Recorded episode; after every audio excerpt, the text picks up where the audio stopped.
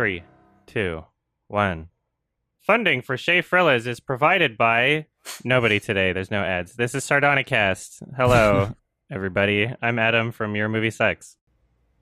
Who else? I'm Ralph the Movie Maker. Oh, I'm so used to Ralph going second. Uh, I'm uh, Alex Maichi, and you already kind of said who the guest was, but do you want to introduce yourself?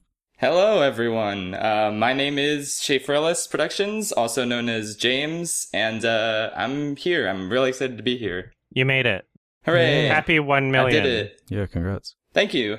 Yeah, I'm excited. I got something very big uh, cooking in the oven Oh, for like a million subscriber special, so it'll be a while before it's done, though. Mm. but you're kind of late now. You have to wait for two million. Yeah, it, it's very late, but still, um, it's gonna be really fun. Hopefully. Tell our listeners who are you and what do you do? Uh, so I am a YouTuber and I do YouTube. Ew. Um, but to, uh, yeah, it's disgusting. but to, um, elaborate, I make like videos about like movies, uh, TV shows, video games, musicals, just like all sorts of like things, just like analysis videos and reviews, that Mhm. sort of thing. Can you explain what the deal is with your uh, online persona image? yeah, Yeah. it's um it's the crab from Moana, Tamatoa, and um I am very obsessed with him for some reason. Oh? I I still don't fully know myself. I just when I saw the movie, I just really liked that crab and I was just like I'm going to make my entire like online persona based around him Mm. because I just I don't know. I, I figured nobody else would like I didn't I didn't see anybody else really talking about him that much, so I was like, you know what? I need to spread some Tamatoa to the rest of the world. So It is a good scene. It's my favorite thing from that movie. Yeah, it's a good song. yeah, I really like it. Would you Would you say it's your spirit animal? Uh, I guess so. Yeah. I mean, Got him. literally, yeah. I suppose. What's your favorite thing about being a YouTuber? Yeah. Um, probably just the fact that I can like uh make my own hours and like edit videos when I want and like um yeah, just have a lot of freedom in terms of like what I talk about and like what I do in like my day to day job. So it's like. Mhm. Yeah, it, it's just a really fun, like, creative sort of thing to do. Very true. Are you ever worried if you're basing your online persona off of a Disney character? Are you ever worried that they might send like a cease and desist at some point? Sometimes that thought has crossed my mind, Mm-hmm. but like, I don't know. At, at this point, it's like too late to go back on it. I feel like. Hmm. YouTube actually has like an editor. You could bl- probably blur out every frame if you really needed to. You don't have to Every- re-upload every it. If, if it really came down to that, you could just blur it out. Yeah.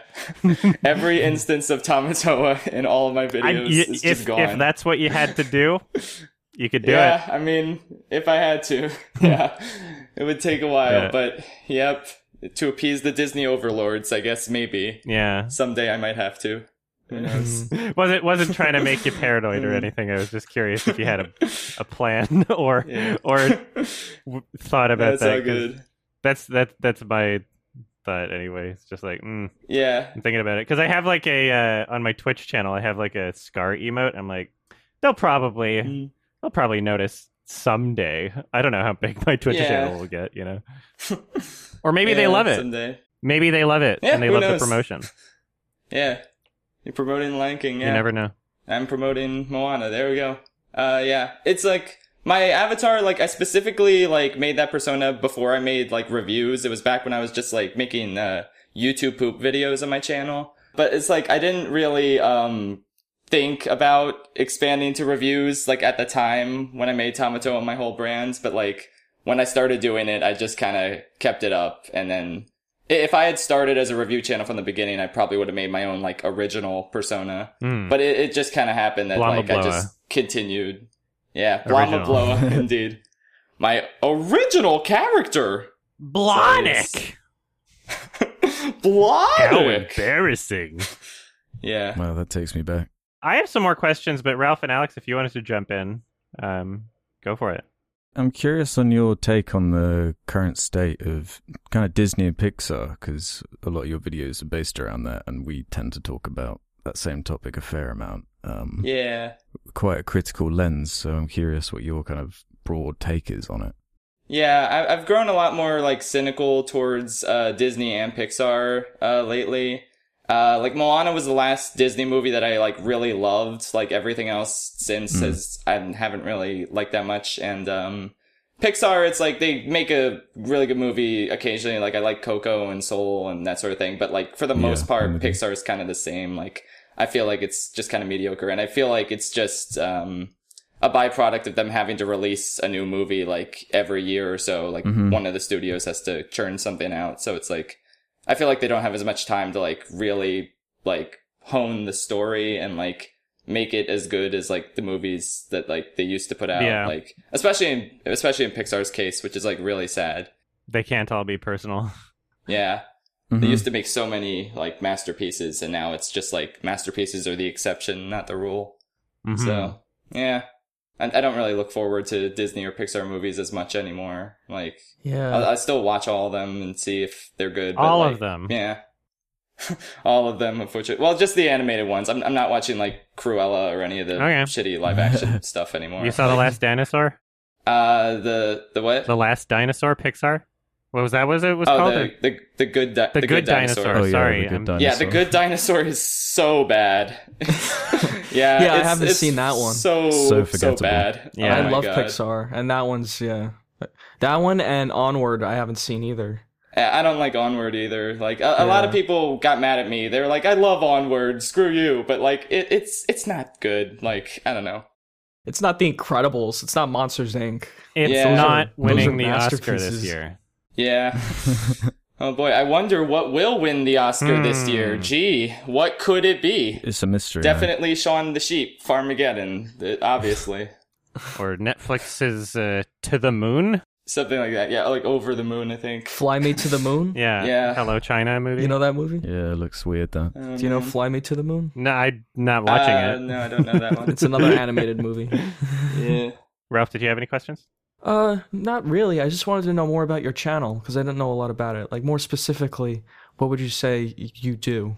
What's your message that you get out there to Um, people I, about movies? I, I don't know. I don't know if I have like a message. It's it's more just me like reviewing uh, different animated movies mostly, and then like a lot of animated TV shows as well, and uh, Mm-hmm. just whatever I'm passionate about, like either whatever I really hate or really love, and like so it's like I don't really have like a set like structure. Like a lot of people like try and say like I'm just like an animation reviewer mainly, and it's like that is mainly what I produce, but I like to do like a variety, just anything I'm interested in. Like I do Yeah. a lot of uh, musical theater related videos and like uh, video games that I really like. So yeah, it's Oh. just whatever I whatever I want to review, basically. yeah, cool. So, Video yeah. games also. Yeah, I'd like to review Yeah. those one day. What's your favorite movie? Uh, my favorite movie is something that we're going to talk about today Oh. on this podcast Oh, that's that I why you to requested. talk about. Okay, so it is yes, Chaos Walking, my favorite movie. Oh, So good segue. Yeah, Uh, great. Finally segue. something so we all watched uh, Schaffrillas' favorite film, Chaos Walking. Written by Charlie Kaufman. Yes, Oof. very briefly. And what's really funny is um, the website being charliekaufman.com, which is like a fan website. Um, they actually posted the original casting script. Uh, so you can see what Hmm. Charlie Kaufman's version was like before it was altered. I haven't read through the whole thing. I got Oh. very, v- not very far into it at all. And this is also dated 2012, by the way. This is actually insane. December 9th, 2012. Yeah, most notable thing that I noticed in the first couple pages is that uh, the dog can talk. Manchee has a voiceover from Oh the my uh, the noise, which is Ah. hilarious. Anyway, for those of you listening who aren't familiar with Chaos Oh Walking, God. it was delayed a billion times. It was supposed to come out like a million years ago. Got delayed again from January 2020 to January 2021, and then delayed again to like March or April. It's finally out. We can all see it. Uh, obviously, a film being delayed with a bunch of reshoots is not a good telltale sign for you know a masterpiece. It's usually going to be something that's plagued with some issues. Mhm. And so I guess apparently the film was worse before the reshoots. I don't know. Starring Tom Holland, Daisy Ridley, they thought that that alone would sell the film. Nobody gives a shit. It came out. Everybody forgot about it already. I thought it was hilarious. what did you think? Mads Mikkelsen as well is in the film. I really like him. Yeah, but he was he wasn't even like top. Bi- they billed uh, Nick Jonas above him in the trailer. They didn't even show Mads Mikkelsen's name. Oh, right? good. Uh, Kurt Sutter. True, Kurt Sutter's yeah. in the movie. He's the creator of Sons of Anarchy, which is that show Okay. on FX. I think he's the dad or like one of the dads. Yeah. Um. Yeah. The movie's terrible. Yeah. hmm oh, god. It doesn't even make any sense. Yeah, it's worse than the normal like YA like young adult affair. Is it based on a book or something? Yeah, I think it's like a trilogy or something. Oh, and this is the first thought Yeah. book. The of of the this. Knife book. of Never Letting Go. So Charlie Kaufman adapted yeah, the book really into. Yeah. the first script, and then a bunch of other people altered it to the point where Charlie Kaufman isn't credited in the film. so his first draft is like not what's what the movie is at all. So I hope he got paid. I hope he got like a little bit of money or something. Uh, do you know why they call it a, a young adult novel instead of just a novel? Because it's bad. because it sucks. Yeah, it's Yeah, bad. and adults wouldn't want to read it. yeah. I did. I got a comment on my uh my Letterboxd review of the movie that said like apparently the book is really good. Like not just they they specifically said not just young adult novel good, but like actually good. People say that about everything. Yeah. If if the book is really good, it's a shame that this is its movie adaptation because holy shit, like yikes, this was so terrible. I'm not about to read it. Holy shit, that's a great two word review for this. Do you guys want to guess the Yeah. budget or do you know? Oh, I don't know. I have no idea. Do you know, Ralph? Uh, I was guessing like 20 million. It's a hundred million dollars. Oh my god. They've Really? got Tom Holland and Daisy Ridley. it, it was shot in the woods mostly. Yeah. Is that including reshoots too? I guess so. And it's the stars, you know, Tom Holland and Daisy Ridley are although I don't know why. Like it's not even that they're not that good. They're not Yeah. that good, but they're also the only reason anybody except us knows the movie existed. So, yeah. True. like, yeah. I I knew about it because Charlie Kaufman's IMDb page led to it at one point. Otherwise, I would have no idea this film existed. but yeah, there was like the Chaos Walking updates Twitter page, and it was literally just like a bunch of like, I love Tom Holland and Daisy Ridley. And I, th- I swear it was somebody being paid by Lionsgate. And Yeah. It's so weird. Yeah. I, I was looking at it recently. It's just like I love Daisy Ridley. Like that's the name of Mhm. the page. And it's just a bunch of Daisy Ridley pictures. That's so funny. The um the Yeah. the Twitter verified the noise account that they made where they just did a bunch of creepy stupid. text and Uh. hoped it would go viral. They stopped posting and like March 12th or something. like they they've given up complete they don't care about the digital release for home Yeah. video. They're like this isn't working. There's like nobody following this account. And one of their Oh, tweets just said, "Chaos walking memes, please." so desperate. it's so sad. The movie itself is as half-assed as that Twitter account, though. I know, Like, right? Yeah. I, I, I went and read through the kind of wiki summarization of the, the book and saw that a lot of the points that it hits are similar, but there's something about the concept and the way it's translated to the big screen. It doesn't seem like it would work well for a film. No, Yeah. no, the, the the yeah, the way they visualize the thoughts with this kind of dusty stuff coming out of people's heads that can. Mhm. it- It's kind of a superpower as well in this universe. Yeah. You can use it to kind of as a mirage to trick people. Mm-hmm.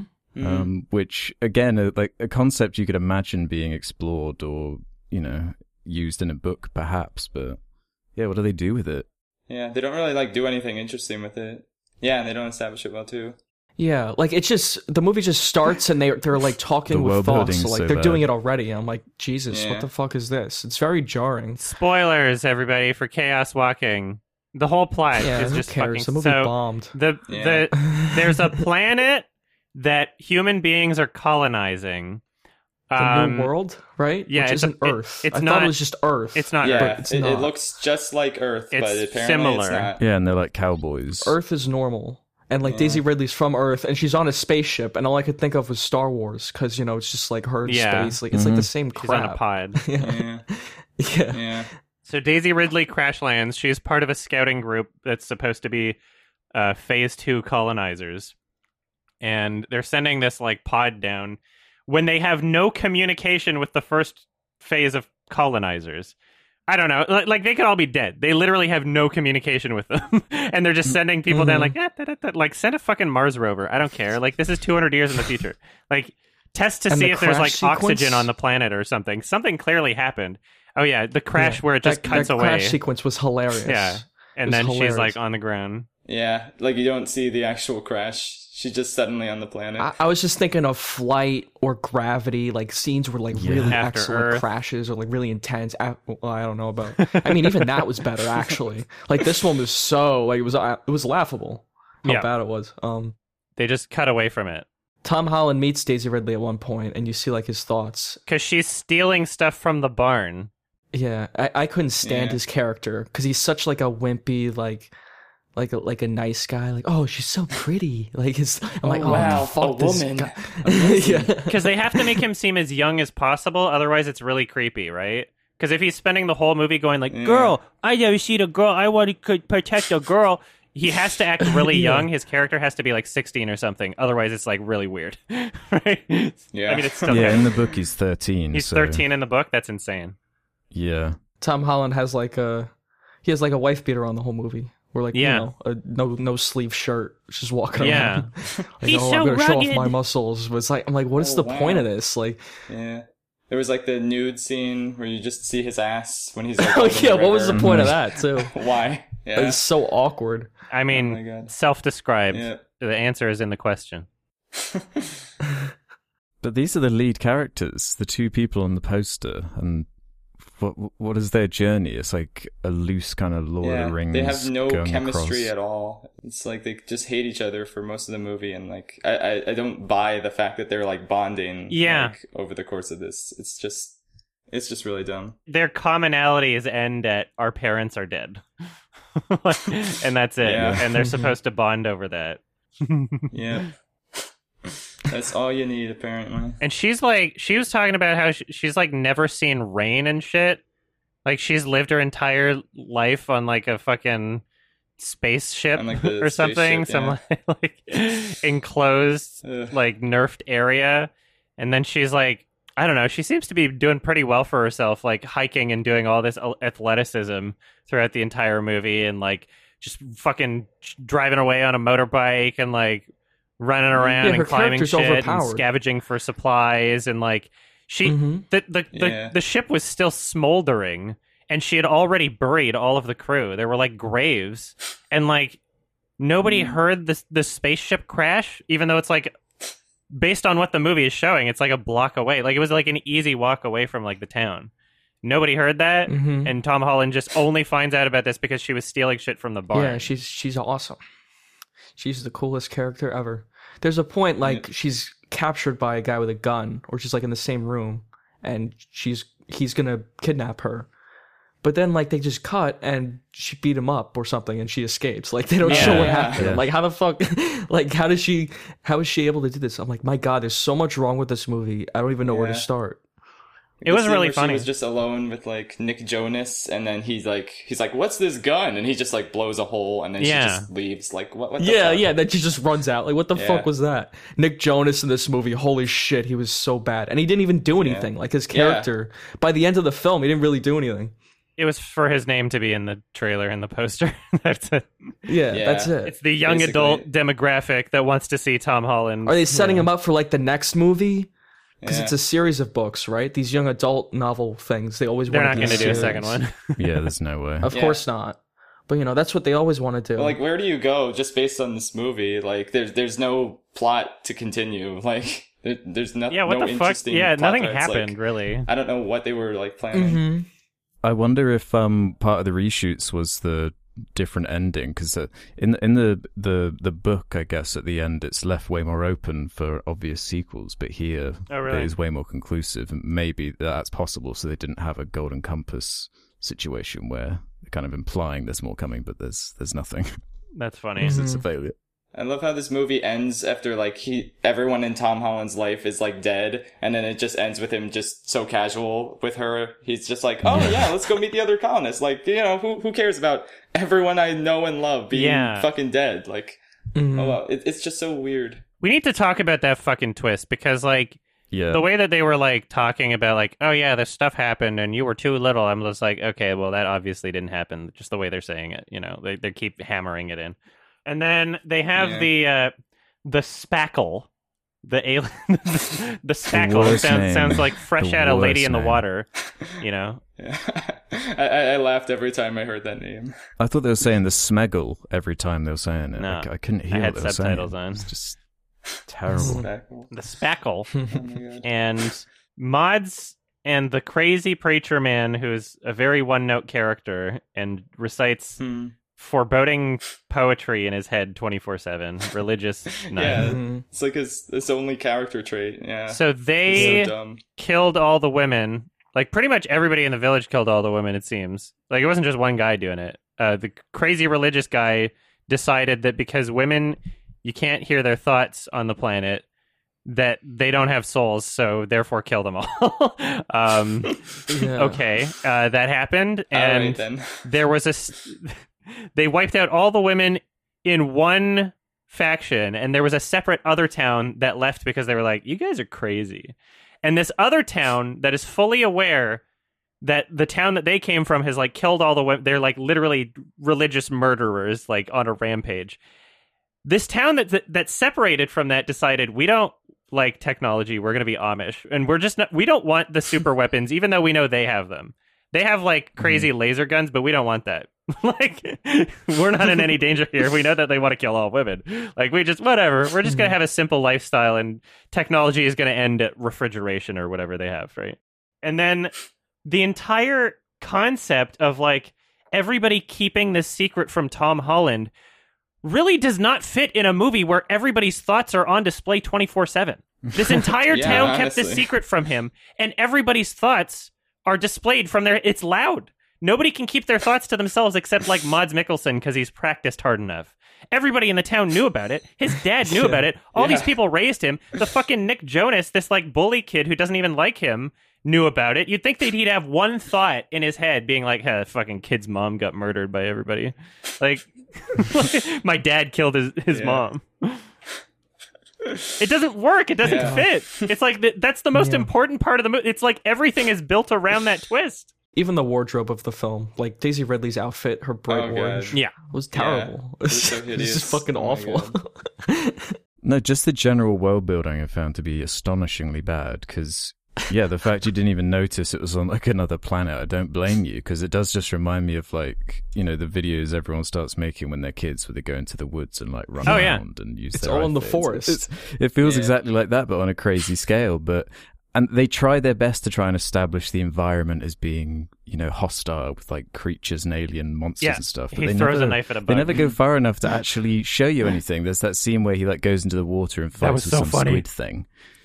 Where It they, so quick. Yeah. they kind of they skip over the whole fun of why you would even include a scene like that, which would be Oh, to yeah. show the crazy alien planet in the I world. got but food now. When he's eating the squid thing, it's just like a tiny little blob on a stick, and you, you learn nothing about the world. Yeah. and they just squander every opportunity like they that. show the spackle Yeah. once. There's there's like one of them. Yeah. yeah, because that's a huge part of it. It's like why even have it in the movie at that point? They might as well not have existed. Really? The- that's the alien, like Yeah. the fight with the big alien thing. Yeah. and they're shown the to humanoid. be like friendly. Like it just walks away. Well, I Yeah. mean, like the first Yeah. interaction, he kind of like started dragging Tom Holland away. So like, it's really unclear. the only in- indication that these things are supposed to be friendly is like Daisy Ridley's righteous, like moral indignation or whatever you want to call it, of her like criticizing Tom exactly. Holland. and, Yeah. You just think that you should mm-hmm. you should fight things when you see him. It's like, dude, you just. You just like killed the water monster and ate it with him, and you didn't say anything then. What? Because this one's a fucking Yeah. humanoid. Yeah, He's wearing a loincloth. That's where you draw the line. He was t- he was literally dragging away Tom Holland, like he he was beating him up. The indication was that he was trying Yeah. to kill him. What's your deal? It didn't make any sense. Mm. They might as well just not have Yeah. shown the alien, because then it would have worked better with the twist, just scapegoats. That's all. like the visit exactly. yeah, whatever. then You know? you'd have like a mystery involved Uh-huh. as well. I, I just I assumed they were gonna like build up to like the climax having like multiple aliens. Like I don't know what they were gonna do, but Uh-huh. like I assumed that's why they showed one alien earlier. But no, it just never comes back. It's just like such Yeah. a messy script. It's like ridiculous. It's because it's going to come back in the sequel. That'll never happen. of course. uh, this is made by Lionsgate, right? So they did like Hunger Games. Yeah, they're and probably Hunger trying Games to is do done. the same thing with They're this, just- at least early on. And right now they've just got Tyler Perry movies and like no IPs. Saw, yeah, Saw, Saw Spiral. That'll save him. yeah, Spiral. Oh god. May. Yeah, I, I feel like I feel like they didn't really do enough with the uh like idea of projecting like images either. Like the the fight at the end where Mads Mikkelsen just projects a bunch of himself. It, it, it's like the budget version of like Mysterio in Far From yeah, Home. yeah. And It's just like it was Yeah, so true. just like th- this is all you're doing with it. You're just projecting yourself, and it's just like I trick you? I don't know. But I guess they didn't really have any budget anymore yeah. but whatever. And I thought I thought the ending part was dumb too, where like uh, Tom Holland projects like all the women that he killed. It's like he's smart. He knows that these aren't real. Just shoot Tom Holland and they go away. Like, but he just doesn't do that. He just Yeah, he got bullied off the cliff. It's because he's overwrought with guilt, and then yeah, Well, they were just- bullying Daisy him. Ridley knocks him into a hole. oh You're Of a course. coward because you kill women. That's the thing. Daisy Ridley like killed both of like the main antagonists Yeah. of the villain of like the main antagonist of the movie. Daisy Ridley kills both of them, even Yeah. though she doesn't really have like any emotional connection to like that story. Yeah, like Tom Holland really should have. There should have been some catharsis in Tom Holland killing him. yeah, because Yeah. because he killed his dog. So it's Yeah, like, but it goes yeah. back to like the young adult, like it's made for the Hunger Games crowd. Like it's like teenage girls, and it's really annoying. Like Tom Holland's character in this movie is such like a like a bitch. wimp. a little bitch and it's really annoying to like see this character the entire time i was just frustrated watching this movie and yeah like that like he doesn't kill anything and, uh, like any amount of like frustration or like any any trait like that is portrayed as like a negative so she's like no don't kill the thing even though i've tried to fucking kill you and it's a giant ugly alien yeah. Yeah, even though I killed two people later on in the movie, just yeah. Yeah. just ignore that. Oh that when that guy got lit on fire what the hell was that Oh yeah, because she had a little like, gadget and she just threw it at him, and then apparently the preacher is just constantly doused in alcohol, and he's the most flammable person on the fucking planet. Oh, that was the preacher. Okay. Yeah, yeah, but there was no him. screaming, and then like he kind of just walks away, and then he disappears. The subtitle said something like "I am bathed in fire." Like he was like hyped that he just got engulfed in flames because he's he crazy. was hyped. Yeah, it was bizarre. Yeah. Like, Yeah. there's a lot of bizarre scenes. Where I guess it's memorable, but there's so much to talk about about how bad it is. I love that there was like a physical antenna that they had to fix on the ship. Yeah. he just went outside and was like, "Oh, here we oh go." my god. Tom Holland literally just climbs up and fixes the antenna on this like highly advanced 200 years of the future ship that can't communicate without this one antenna on the outside. That is just perfectly fine. Otherwise, he needed to plug it in. It just the the power cord Yeah. got yanked. It was fine.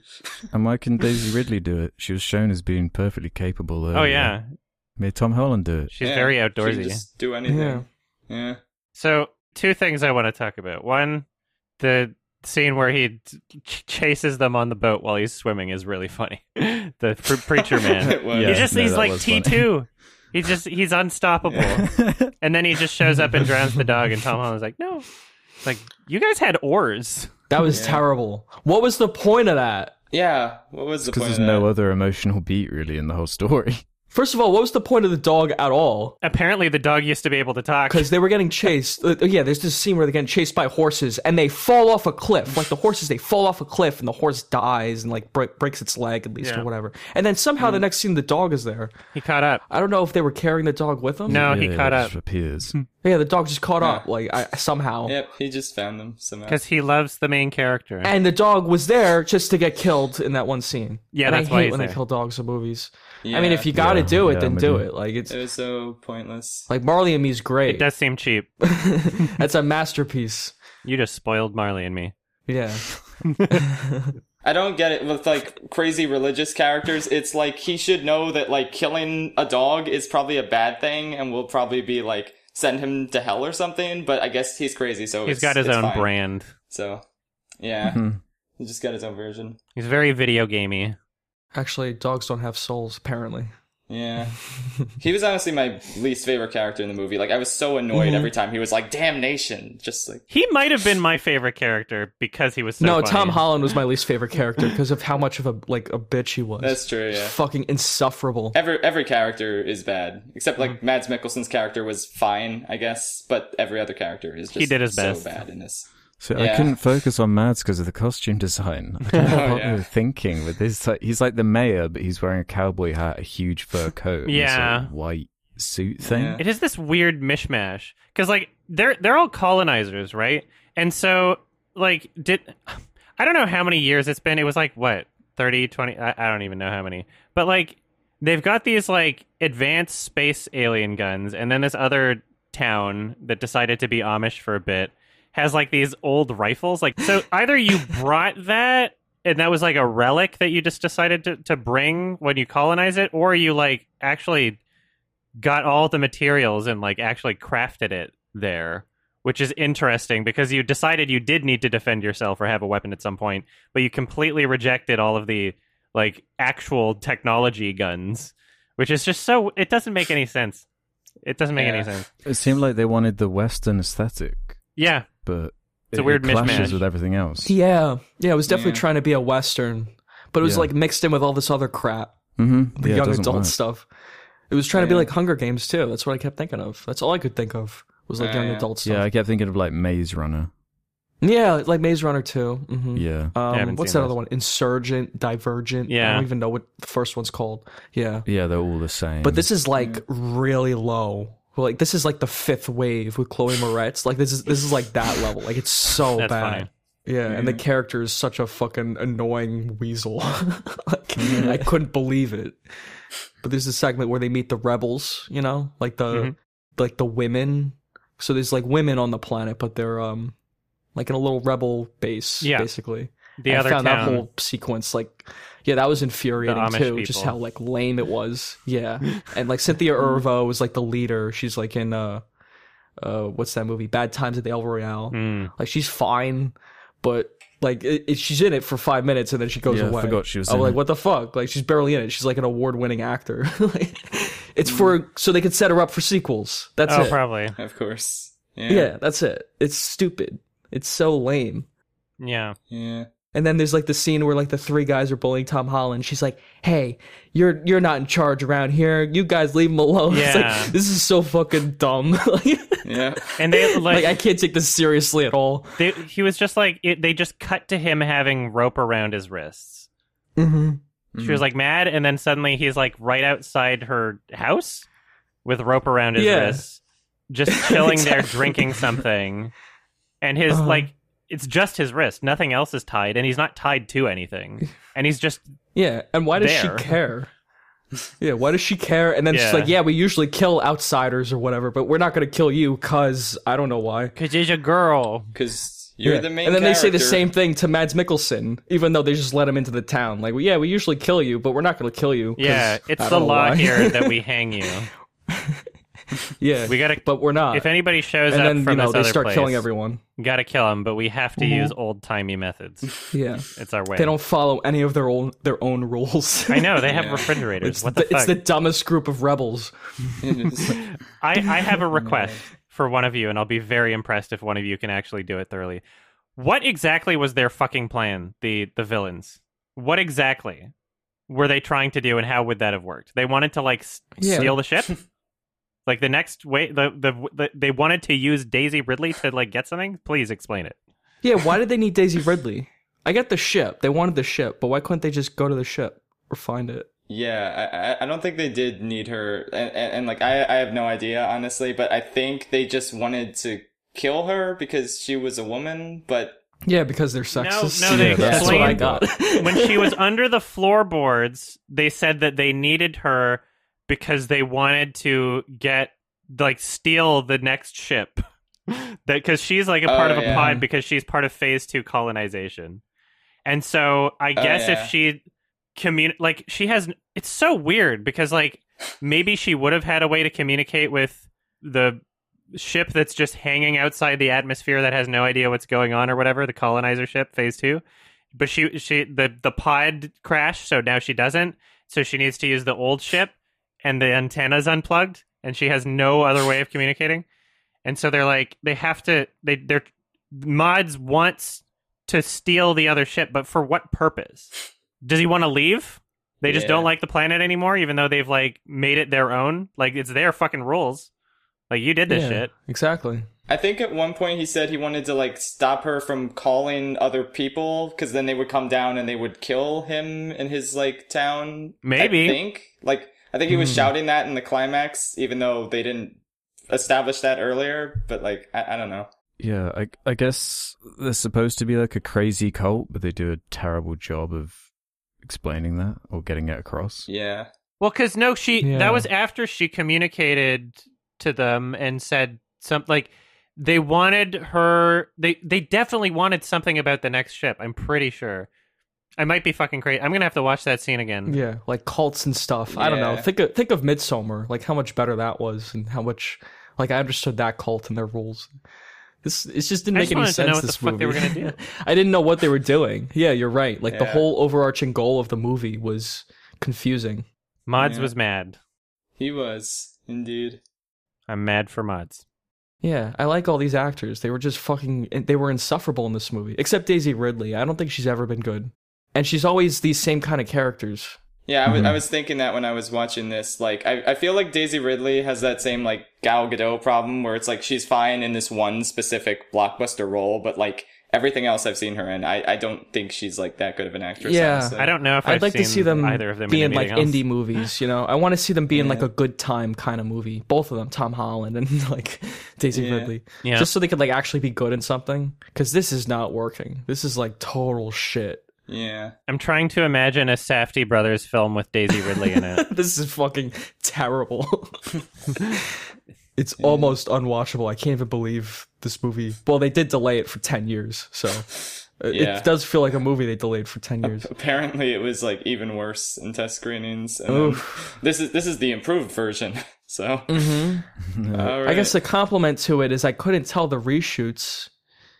yeah. That's a compliment. When like there's just this much of a disconnect between like people who want to create art because they actually want to communicate something about society or themselves or an emotion you know? There's a disconnect between that and then just movies being made right?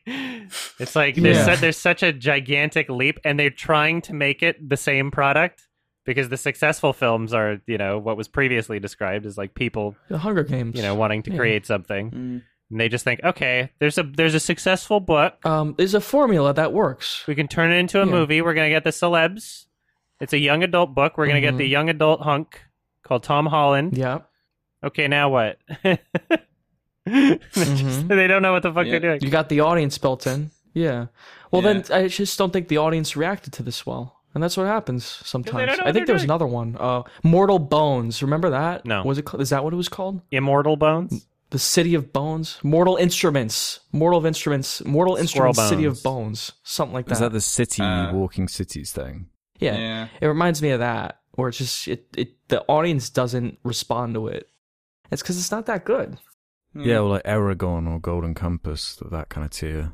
Yeah, that kind of Oh, tier. shit. And of course, Harry Potter. If we're gonna talk about tiers, like S tier is Harry Potter. Like that's the best. Mm-hmm.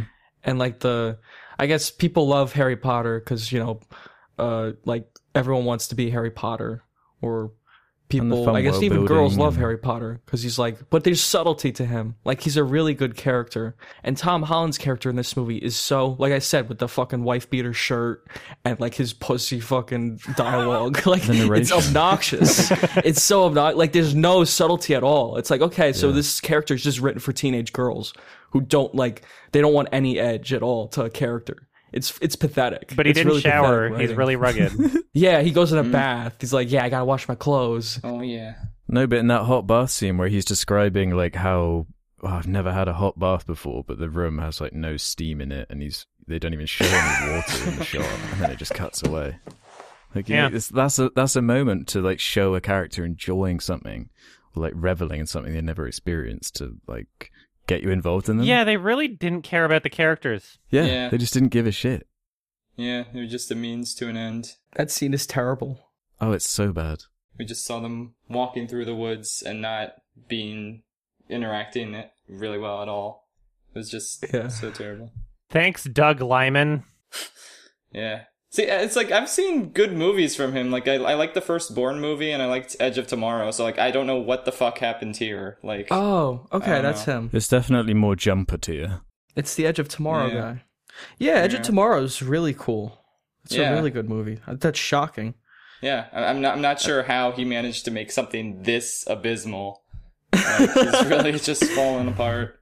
I really like Edge of Phoned it Tomorrow. in. Or, Yeah. or Live, Die, Repeat. But you know, the action in that Yeah. movie is really good. And then, Yeah. and, and the effects too. And I don't know what happened here. There's Yeah. one alien in it, and it looks like garbage. It shouldn't have even been in the movie because i it just made me upset that they didn't show more of that shit. Like I want to know what their town's all Yeah. about. What's happening? but they got to set it up Mm-hmm. for future movies. the entire movie isn't justified in being in another planet. The entire fucking thing could have happened on Earth. If you wanted to Mhm. have this whole plot of like, oh yeah, Yeah. we killed all the women. There's a religious nut sort of thing. We kept a secret from you. It would work better not being science fiction. There's no reason. Yeah. Like Daisy really could have just been somebody who'd like got in a car crash and showed up somewhere. And you know, it's like, oh, for the first girl ever, and she's like, you know, like I don't know. You could have just made something like M Night's The Village. There's no Mhm. reason why this has to be science fiction or on another planet or involve this like crazy weird thoughts being displayed out of your head sort of thing. The story doesn't have anything to do with that. Like the actual beats of the story. Like what are you even trying to fucking communicate? It's so stupid. Sorry. Yeah. Yeah, why even Yeah, base you're it so right. heavily on a book if you're not even going to go the distance and even bother doing the design work and world building stuff that is the reason people get attached to those kind of ideas in the first place? hmm And is Doug Liman that passionate about this book? Probably Yeah. not. Probably not. seriously I don't know. they just picked up some guy. I'm like, I, he's a good director. I'm not doubting that. I just mean like maybe you should get someone who's passionate about the book. You know, so then there's like it could actually be good because maybe then it's a good book if someone's ju- passionate yeah, about it it. just seems like this year's uh, Artemis Fowl because it was the same thing. I don't know if it's Yeah. that bad. except with an even more insufferable character. It's it's not pretty quite bad. Artemis Fowl, but I just mean like a kind of loved children's book being Okay. shit all over by. Mhm. I hate Artemis Fowl so much because I actually I grew up with the book and the movie was just the biggest piece of shit. It, I think it's honestly my most hated movie, just because of how, that year? how much it butchers the book. Of that year, it's one of the worst movies to come out. Yeah, I Mhm. heard the book is like Die Hard with fairies. I'm like, that sounds awesome. yeah, it is. It's a really awesome book. Like I actually like reread it after seeing the movie because I just needed to wipe that shit out of my brain. And it's like, yeah, it's a really good book still. Yeah. Lionsgate probably could have done better with that. You know, maybe given it a bit of an edge. Um, this material though is a little dull, and like you said, it, it's not uh like the world doesn't even like all of this establishment is at the service of what? Just a Yeah. really bland Yeah. story. Nothing's that has been justified. told a million times. Yeah, it's not really justified. Yeah, There's no reason for anything to happen. There's no reason for the movie to have been Mhm. made.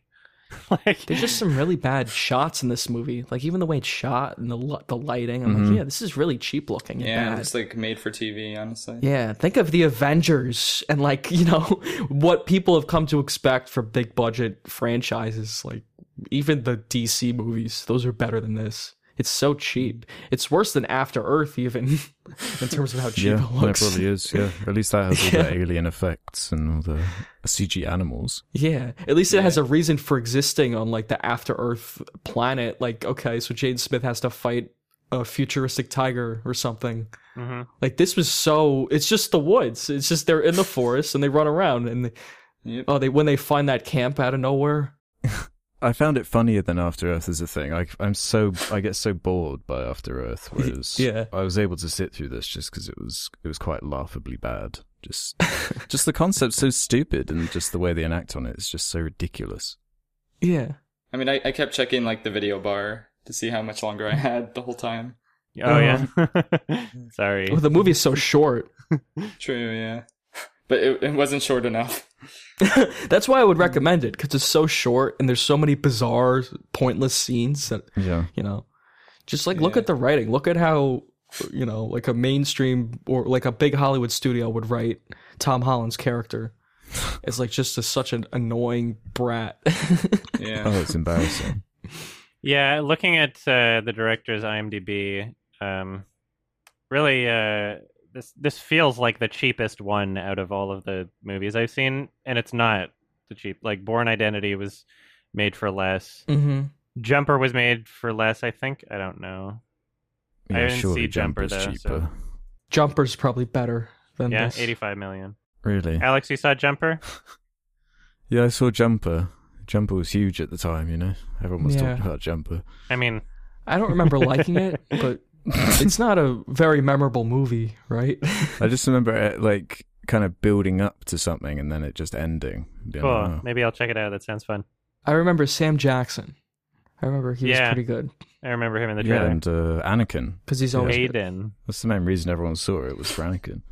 yeah, Anakin Skywalker. And Mace Windu's in it as well, yeah. oh, so fuck. Mhm. Kristen Stewart's in the credits. But even the effects in that movie were better, and that was made fucking like 2008. yeah, there was just the effects in Chaos Walking. It was just so. How do you like conceptualize that? How do you like tell an animator what to do with that? Because it just it looks like it's Uh-huh. just yeah. because it's not supposed to look real in the universe, right? Mhm. And depending on the scene, it's just supposed to look like this hazy, It's genuinely the the least creative way they could have Yeah. done that. There's so hazy, many other ways you could smoky have done something. light thing, just vague CG mm. stuff around their Like. After Effects plugin. yeah, really. It looks like a fucking visualizer. yeah, mm-hmm. Yeah. Fucking Windows. Yeah, it's like Annihilation, but like really cheap, yeah, bad. yeah, Yeah. yeah, yeah. Even though I think Annihilation cost much less. true. Yeah. I do remember there was one scene where um like he he has a memory of uh what the mayor said to him. It's like the mayor says like that was a good use of your noise and then like the memory is like a different take of that line. He says like that snake was a good use of your Oh, noise. it's like they can't even like how how did they fuck that up? Like oh I didn't even notice that. Yeah, the memories that was pretty funny. His mom would like come up, son, I love you, or like whatever. This is so corny. so, so Little the, babies, yeah, really stupid. Well, because he would he never met his mom, but he has memories of his mom, so he must have watched his one of his two dads have a memory of his mom, and so his memory is a memory of mm-hmm. a memory. And then I don't know, like if you were, if maybe in Charlie Kaufman's script, I haven't read it. Maybe it explored these philosophical concepts of like how can you really trust a memory of a memory? Like maybe it went meta. Maybe it was just a good. I don't know what he did with it. I'd, I'd be Mhm. interested in reading more of it. Uh, but you know, there's like interesting concepts you could explore there. It's like, well, this is just like it might be photographic memory, but how do I know that their memory is accurate? Or like, how do you? It's not really real anymore because it's just our interpretation, and you know, how many layers can you go Mhm. before it's something completely different? There's there's like some things you could explore with the concept, but they didn't. Yeah. they turned it into a stupid fucking western. Yeah. I felt like it was kind of Charlie Kaufman-ish, but it was just bad. Like, it I don't know if I could call Yeah, it Charlie Kaufman. do anything with it. The movie that I saw. Well, just because of how weird the concept was, like reading people's thoughts and their thoughts are like floating around their Yeah. head. The concept could be elaborated on to be good. the concept but came from the book. though. yeah, it wasn't good. It's, I don't know. It had a hook. Anyway, what would we all give it out of 10? I think I'm done talking about this shit. uh probably like a two out of ten. Yeah? It's, it's just so bad. Yeah, probably about the same. Yeah, I'm one and a half stars. The Ooh. half star being for um the fact that Nick Jonas spent seven months perfecting his uh, accent for the role, so I'd Oh. just give him that. that Seven bump, you know. months. He's in the movie for like five minutes. He, put it, he really put his heart and soul into this project, and it really Ooh. shows. So yeah, big big Yes. up for Jonas, but everything He's not else even good at it. thumbs down. I got a 2 out of 10. Holy shit. If COVID didn't happen and I saw this in person, I would have been chaos walking out of the theater. Put that on the fucking DVD. Uh, so yeah, one out of five for me. How jazz were you when they nearly said it as well? When Oh. they nearly said the title. yeah. so it's like, this is chaos, and you're like, oh, say it, please. Uh, This so is it's- chaos. Yeah. yeah. And then the next line should have been like walking away. Yeah, yeah. Yeah. You know, so, Yeah. so it's chaos walking. The title didn't lie. There was a lot of chaos and a lot of walking. So True. I, I Yeah. got what I paid for. What are we? Some kind of chaos walking? All right, time to talk about Whiplash. Spoilers for Whiplash. Whiplash 2014 recommended to for this discussion by Schaffrillas and it's Yeah. uh, their favorite movie underneath Chaos Walking so their second favorite movie exactly. and yeah would you like to uh, give a description of this movie before we all just start talking about it I guess what is this movie what is it about Yeah. Okay. So uh, it's about this kid named uh, Andrew Neiman, and he's uh, studying to be a uh, drummer at this uh, very prestigious uh, jazz conservatory. But then he gets into the uh, studio band with um, Terrence Fletcher, played by J.K. Simmons, who is just like the most verbally abusive monster ever, and he like just pushes the students to their limit.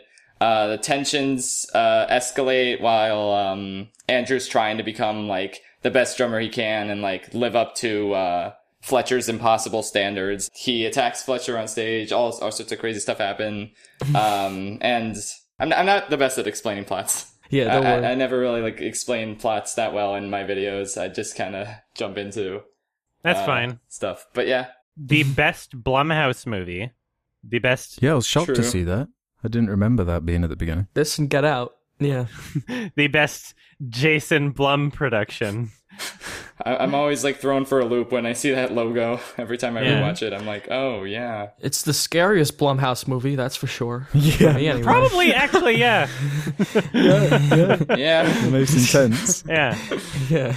yeah. There, what? So there's like two good ones, this and Get Out, right? And then the rest of them are just dog shit.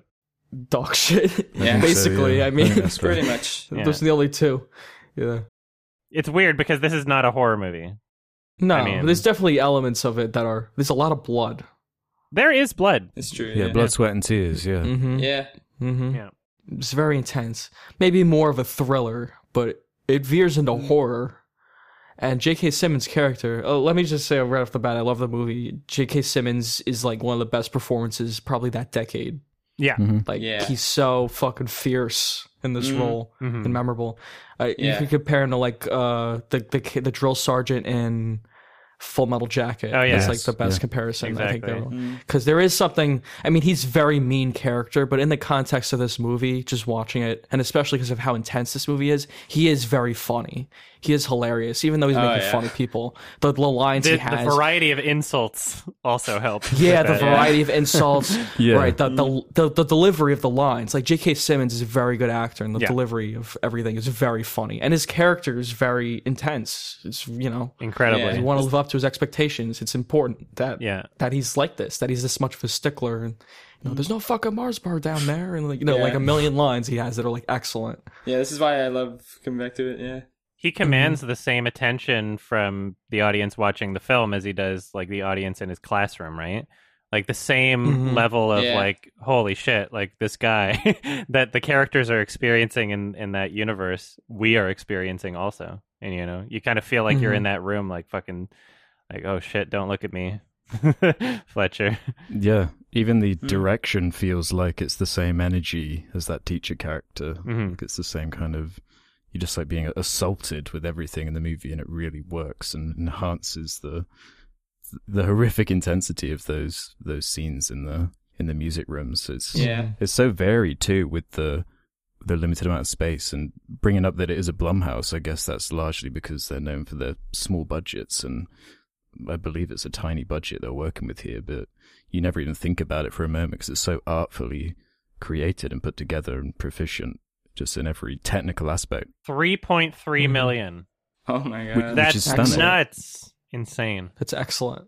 I thought it was cool because um, before rewatching this, um, I uh, watched the uh, 2013 like short film that uh, Damien Chazelle made. Oh yeah, I never I was saw going to that. ask about that. That was like um, it, it's pretty neat. It's like the exact same scene, like the like uh, Andrew's first uh, rehearsal with the band. Mm-hmm. It's like the dialogue is exactly the same because it's like I think the script was already finished at that point, and he made the short film in order to secure funding to make the full Yeah. feature.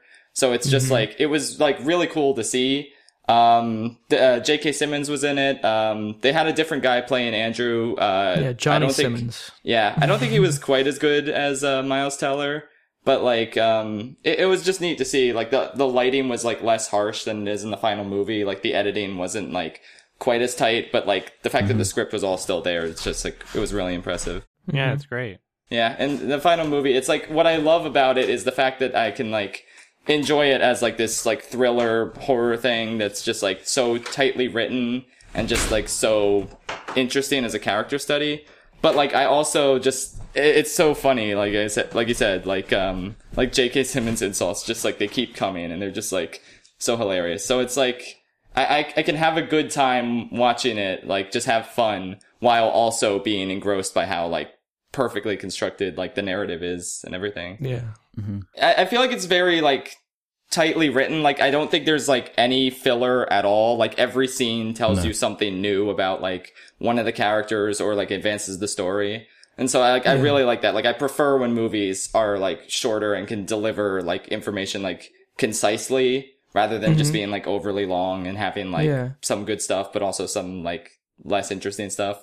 So it's like I It's just a very fast-paced movie, very deliberately. extremely like, I so. actually like movies that are longer usually. Like t- I love three-hour movies, like because I feel like you just have more time with the characters and to establish everything. But this movie is deliberately very short because that's the whole point of like you know an even the title 46? like Whiplash. Yeah, Yeah, like the Yeah, movie's so quick, it's so fast-paced. It gives you this like I don't know this sense of urgency, and it is a very um, intense experience because of that length. You know, everything's so condensed. It works perfectly for this movie. yeah. And not every movie has to be long. Yeah, like you said. Yeah. Uh, my personal like favorite scene in the movie, like I, most people default to like the ending, and like the ending is r- like amazing. But like I personally love the scene in the uh, jazz cafe where like the, this is after their big conflict, and they now they're just like sitting there like civilly with each other, and Fletcher's just explaining why he did the things that he did at Shaffer, and it, it's just like it's so interesting to me to see him like suddenly justify everything and like make you almost kind of forget that he was this horrible monster for like the entirety Yeah. of the movie. And it's like it, it makes you question like does his means like justify the ends? It's like it's just a really interesting like thing to yeah, wonder about. the, the philosophy behind the kind of work ethic is what the mm-hmm. whole interest behind the movie kind of boils down to for me. And just watching a character go through the pain that comes from being chewed up and spit out by such a toxic idea, but this this tough love bringing the best results no matter what without any kind of boundaries and how that Yeah. applies to like ultimately what he's doing in the end he's he's he's playing the drums but how is he playing it in a way to express himself beyond just playing a piece perfectly? And at a certain point you have to ask like, why are you doing this? What why are you destroying your mind and body?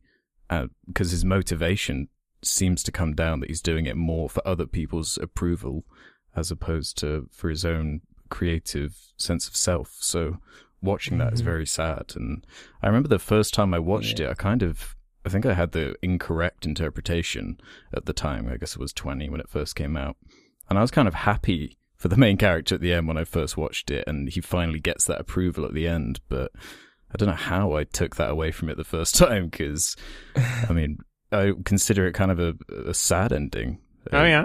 a, a tragedy It's in a very way, but- interesting. yeah yeah. There's a lot of interpretation of the ending now. Yeah, like Yeah. I saw videos like, oh, how the the dark interpretation of Whiplash's ending. Yeah well, please go for it. I'm I'm interested to hear more about that. Um, but I think it's like bittersweet. I actually do think it is like, I think it's, it is a positive ending for the most part. But yeah, it's bittersweet because he is kind of trapped, you know, in his own mind at that point. Like, yeah, he, he's so ambitious and he's hurting his body so much. And I guess at that moment he feels like he, uh, he feels gratified for all that. Like that's the moment where he achieves it. Mhm. But I guess that kind of could lead him down, you know, like a dark path in the future. But I don't know. I I got some satisfaction out of that moment. Yeah. What What would you say, Alex? Yeah. Yeah, I find it satisfying purely because the torture is over for him.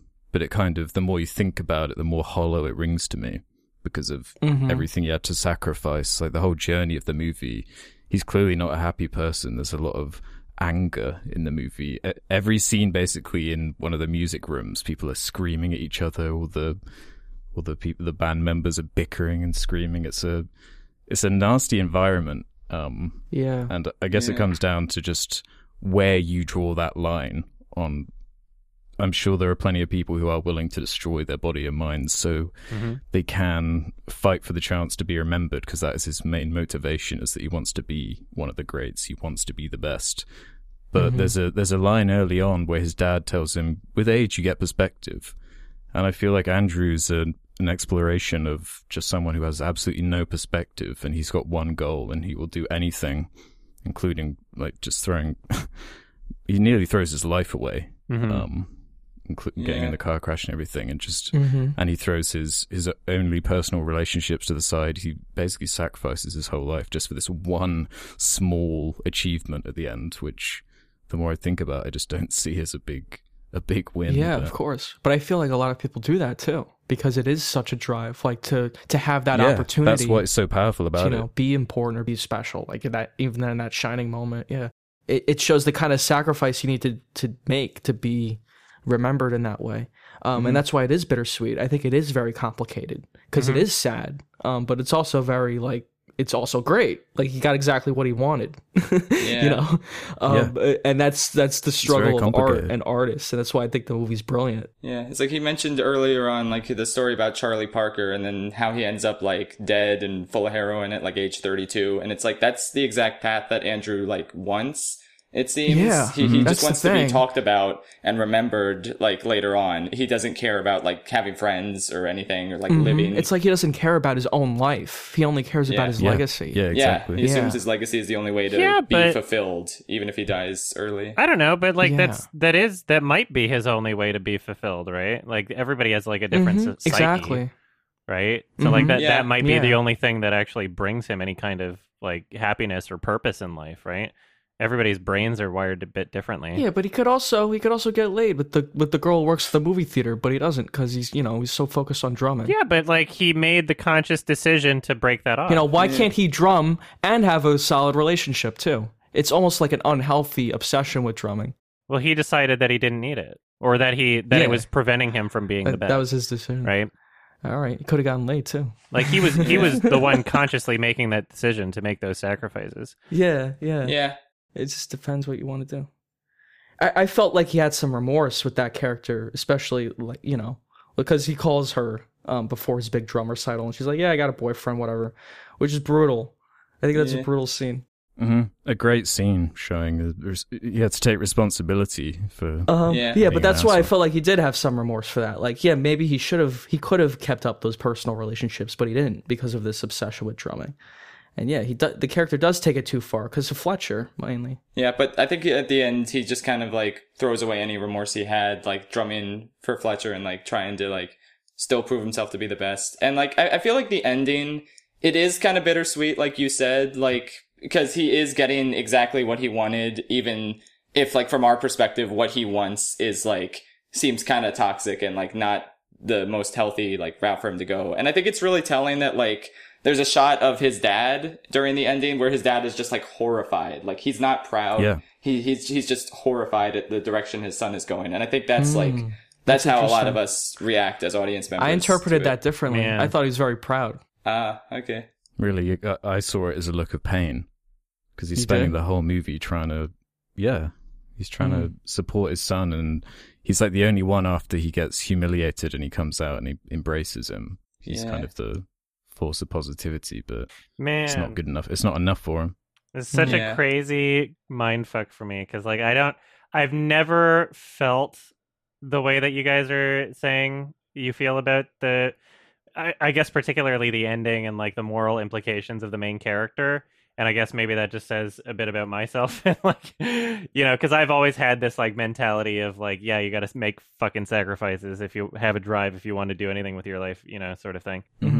If you want to get to the goals that you that you actually believe are important for you, then you have to actually make sure it happens, right? And nothing else matters. Yeah. I think he goes beyond reason is the problem. hmm And it's a tremendous sacrifice too. Yeah. I think that's what the movie's showing. Like these things, Yeah. they come at a cost. There's a lot of people that are happy not doing that. Like most people are happy not Mhm. doing that. Otherwise, most people would do it, right? Yeah. But it really, like, I don't know. There's like a everybody has like a different psyche, and there's some people that just like need to have that kind of drive in order to feel fulfilled. Yeah, and it's about the grayness of that line. Of course, but I feel like in this movie there are these other opportunities that come up. You know, like having a girlfriend or whatever that he just kind of shuns. But he made the decision not to, though. Like he Yeah. decided that that's not the important thing in his life. Yeah, So, like, as an outsider, Yeah. where you can say that you would rather have a girlfriend than be a famous drummer that dies of a heroin o- overdose at the age of 30, but was remembered by everybody, you can say that because, like, from your own perspective, it's like, yeah, it's obvious. Like, girlfriend's the way to go, but not everybody's like that, right? So, exactly. Yeah, It's true. That's what's yeah. so well written about the movie. I really think Mhm. it's brilliant in terms of that kind of stuff. It, it's not imposing a view onto it. You take away what you deem valuable Mhm. from from the ultimate message of Yeah. it, Yeah. which is a rare quality. that's really interesting. yeah. Yeah, the only thing with um him like breaking up with his girlfriend, I feel like he did it in just the most like backhanded, like disrespectful way. Like, Oh, yeah. he, he He's an basically he basically told her that it. like she will prevent. Oof. Sorry, go on. I'll I'll justify that later. like she, he basically said she'll prevent him from uh, continuing on on his path. Like he knows that for a fact, and it, it's just the way he did it. He could have just said, I, "I don't think we should date anymore. I'm sorry. Like I just want to focus He on Joni." But he just went. totally fucking honest about it. He was he was like true. so like yes he he he could have sugarcoated it. He could have been like you know playing around what he really wanted to say, but he was being fucking real. And sometimes the truth hurts. Mm-hmm. Also, she fucking deserved it. The, True, yeah. the first thing she did in the entire movie with him was play on her fucking power dynamic and and manipulate his emotions by saying no, get away, and make him believe that he was being a creep for just asking her out nicely. She deserves to be broken up like that. That is not cool. I'm sorry. that was a dick move. Yeah. That's an interesting. She she fucking of that. deserves that. They shouldn't have been I like dating. that. I like that. Yeah, fuck her. Yeah. Yeah. But yeah, that's an awful thing to do to who, somebody. who is that? That's Supergirl, right? That actor. She's in it for Yeah. like two minutes, but it's like this huge actor. Yeah. Yeah, so that's good. She got started with that. Yeah, I think that was like before she got like really big. Like she just had like a supporting part in this movie. But yeah, uh, in in general though, he he does become like more and more of an asshole, and I think like and like you said, uh, like the toxic environment, like in the uh, in like Fletcher's bands, like everyone is becomes more of an asshole to each other as it goes along. Like I've noticed, like they start hurling insults, like um when he's about to get on stage but he doesn't have his sticks, and the other guy's talking to him. He's like, "Hey, Johnny Utah, turn my pages, bitch!" It's like he's turning into like a mini version of Fletcher. Like the he's he's doing like his own insults that like aren't as good as Fletcher's, but like it, it- it's like that's the sort of culture that like yeah, Fletcher that. is like Yeah, creating. Fletcher is Yeah. definitely an mm-hmm. influence on him and mm-hmm. makes him more like he kind of corrupts him. yeah. Well, also like this this is just something that happens psychologically with people when they place every single thing on one outcome, everything in their life, all their eggs in one basket. Yeah. This is what's going to make or break everything. So like a, a a champion fighter, you know, they spend like years training mm-hmm. up to like one fight and if they lose, it's like holy fuck. I'm the worst. Like the emotions that would come from that would just tear a Mhm. person apart and that's why there's such like crazy like you know emotional dude bros that freak out about things you know but yeah this is like the, the only thing that matters to him in his life and if he doesn't get that then his life means nothing right because he's been training this this has Yeah. literally defined him so if he's if he is going to show up and just because he doesn't have his sticks like he doesn't have the part he's like no i'm going to get the fucking part like he needs that he's going to Mhm. make it happen right Mhm. so it it kind of does transform him into this person that you know yeah. like might not be emotionally healthy Yeah, I, I love that scene because it's like he, because it's like he's finally like standing up to Fletcher, which is like no one else in the movie ever does that. And what I, the one line that really gets me is like when Fletcher's like, "I can cut you anytime I want. You would have cut me by now." And just like the pause from Fletcher, like he just, he actually like broke through him for a second Yeah, there he won up to him. before he's Yeah. just like, "Try me, you fucking weasel." It, it, it's like. It, it, it's just cool to finally see like Fletcher like taken aback by something Yeah, and like it, it's just it's satisfying to see him like go down. I, I love when he starts beating him up uh, after he gets in the car crash too. Mhm. It's just like Mhm. yeah, just their the the dichotomy between the two of them is just so interesting. Just like Fletcher's reaction how- to the car accident too, I liked because Yeah. it's. I guess it's like a mild amount of concern, but it's mostly like, "What the fuck?" Like, Yeah. like, just confused, which I thought was Pissed at him, perfect. Like it was so in character, and I was just very curious how he would react. he's not Yeah. he's not like concerned about his health. He's just like why the No, fuck are not you really. on my drum set. yeah. yeah. exactly. it's just perfect. It's pretty funny. yeah. Uh, yeah, yeah. And then that ending, uh, w- when he's like, when he gives him the wrong fucking music, that's just insane. Cause at that point, I, it's like, you think maybe Fletcher has cooled down since getting fired. He's like reevaluated things. He wants revenge. But, but no. He, it's just his mm-hmm. fucking revenge. And that's such a satisfying It's so line when he's like, yeah. you think I'm fucking stupid? I knew Yeah. it was you. It's just like, Yeah. oh god. your heart drops at mm-hmm. that moment. It's like just Yeah. it's so yeah, well, it goes back to that, serious. that bar scene. Like when Yeah. they meet in that, I guess the club or jazz club or whatever, they're not really student teacher. It's not that kind of dynamic anymore. It's more just mm. True. two adults. And so Yeah. Fletcher takes advantage of it. Like, okay, I'm going to trick this guy and fucking ruin his career, which is, you know, a, a totally Yeah. Fletcher hilarious thing to do. Yeah. Um, But yeah, so like the final, I guess the defining moment of Neiman's career almost is is like a total ambush. um, Mhm. but he he takes advantage of it, and and I think that was good too. The they they're establishing drums.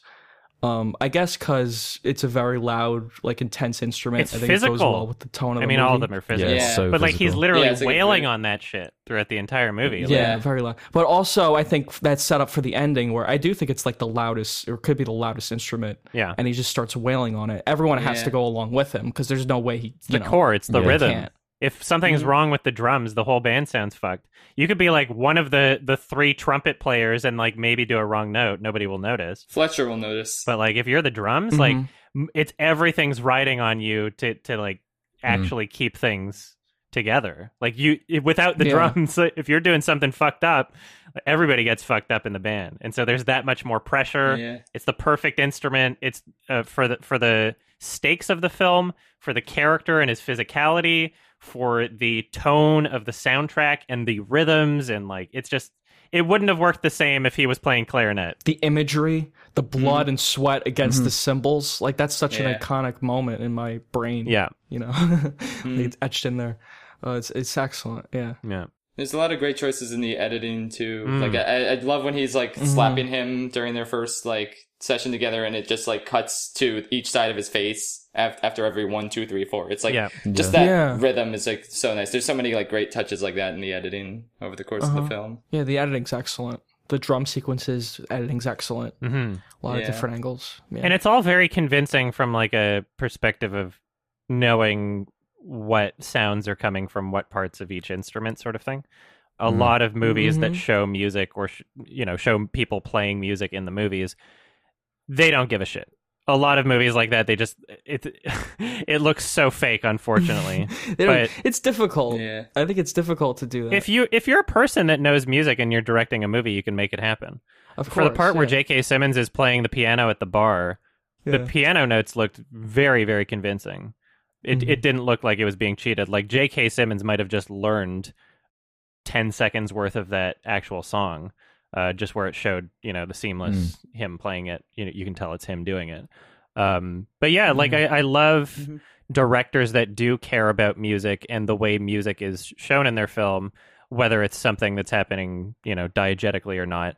This same director damien chazelle even though this is his uh, directorial debut feature length um, he wrote a film called grand piano uh, directed by somebody else and it stars elijah wood and it's very short also it's very low commitment but it's so much fun and so stu- it's a, it's a lot more stupid and cheesy I- I've seen Grand Piano. It's funny. Oh, it's so fun. really? I love it. It's it's a little like bit of a guilty pleasure sort of thing. It's really dumb, but like concept is he's like a washed up uh, pianist and he's like trying to redeem his career with this one show.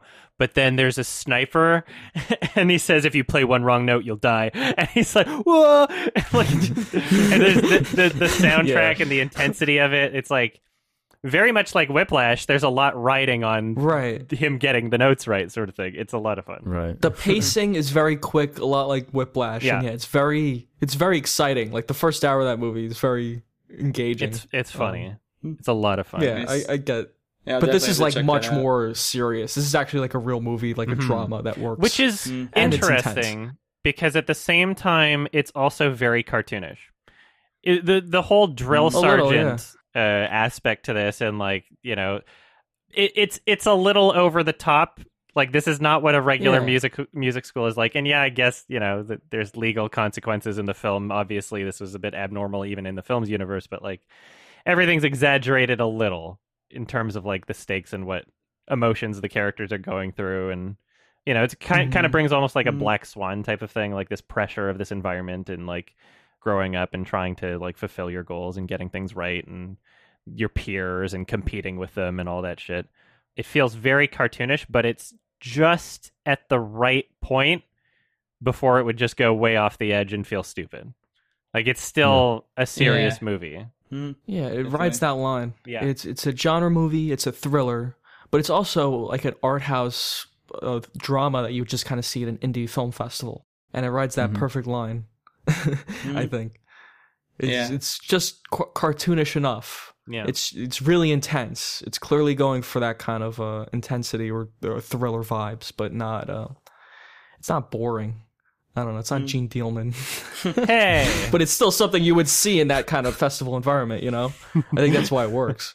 Yeah, that's what I like about it. It's like a very accessible movie. Like it has a lot of like really engaging themes and like it's just such a like well constructed narrative, but like it's also like just engaging and like I feel like I could mm-hmm. have my friends like watch it and they would have a good time. yeah, Exactly, recommend yeah. it to anybody.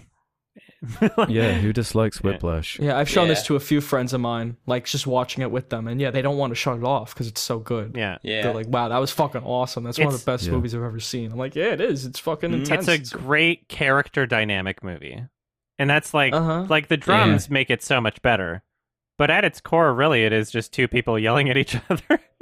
and because of how well they bounce off of each other and like the emotional stakes Yeah. associated with like these characters and how they interact with each other, it's just it it carries the whole movie. Fucking J.K. Simmons is so great. Miles Teller, Mhm. he's not doing anything much after Fant4stic, I don't think. He was in that Winding Refn show. I don't know what yeah, he's doing he's a good Yeah. actor. He's um he's in the Top Gun, the new Top Gun, which Oh. got delayed to November. Sadly. That will be Alright. yeah, so he's great. in that. I'm looking forward to it.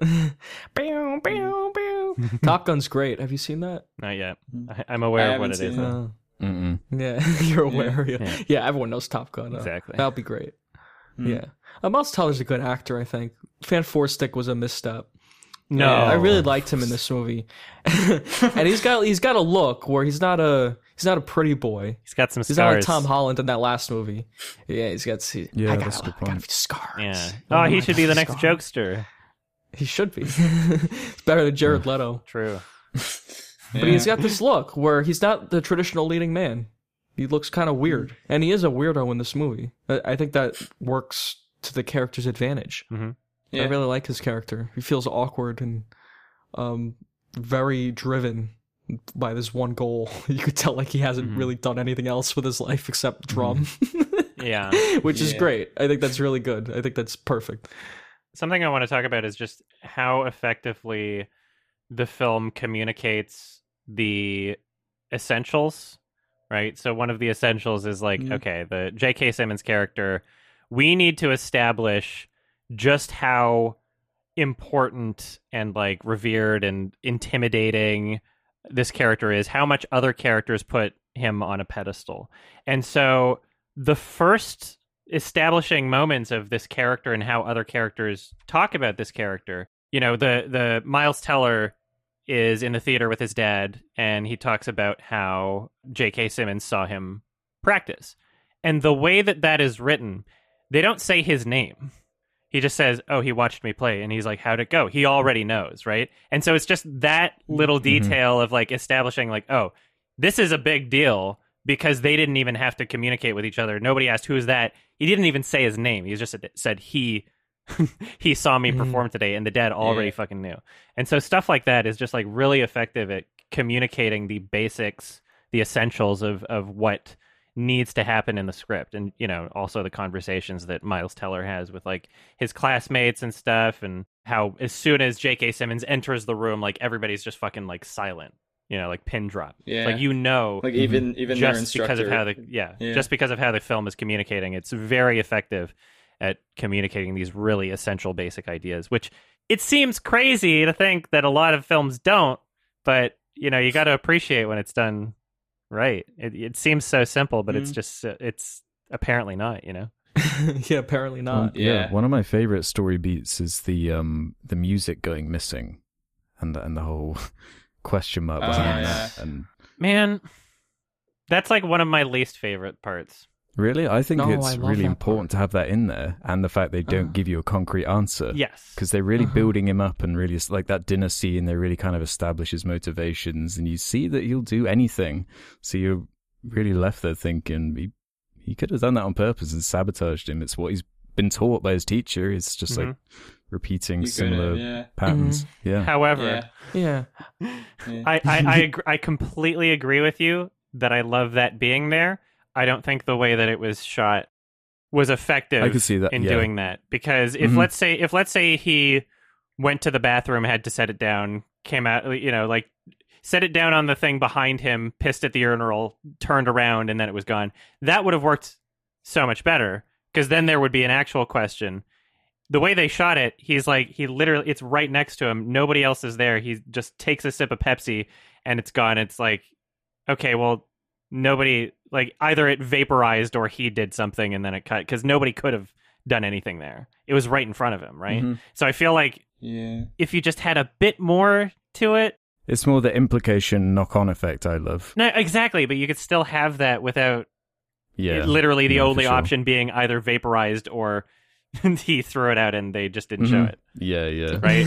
Yeah. like nobody else could have taken. I would have loved to have been thinking, what if Fletcher took it? I would have loved for that Yeah, to that- be a possibility in my mind, and maybe perhaps that was the intention, but the way it was shot, it's not possible. Yeah, I remember somebody like left a comment on one of my videos when I talked about that scene, and um, they said like, yeah, Fletcher took it because I think I think they said you you can see like the folder like later in the movie with like Fletcher's belongings and it has like the markings that the other kid left in it. I'm I'm not sure if that's true or not, but like.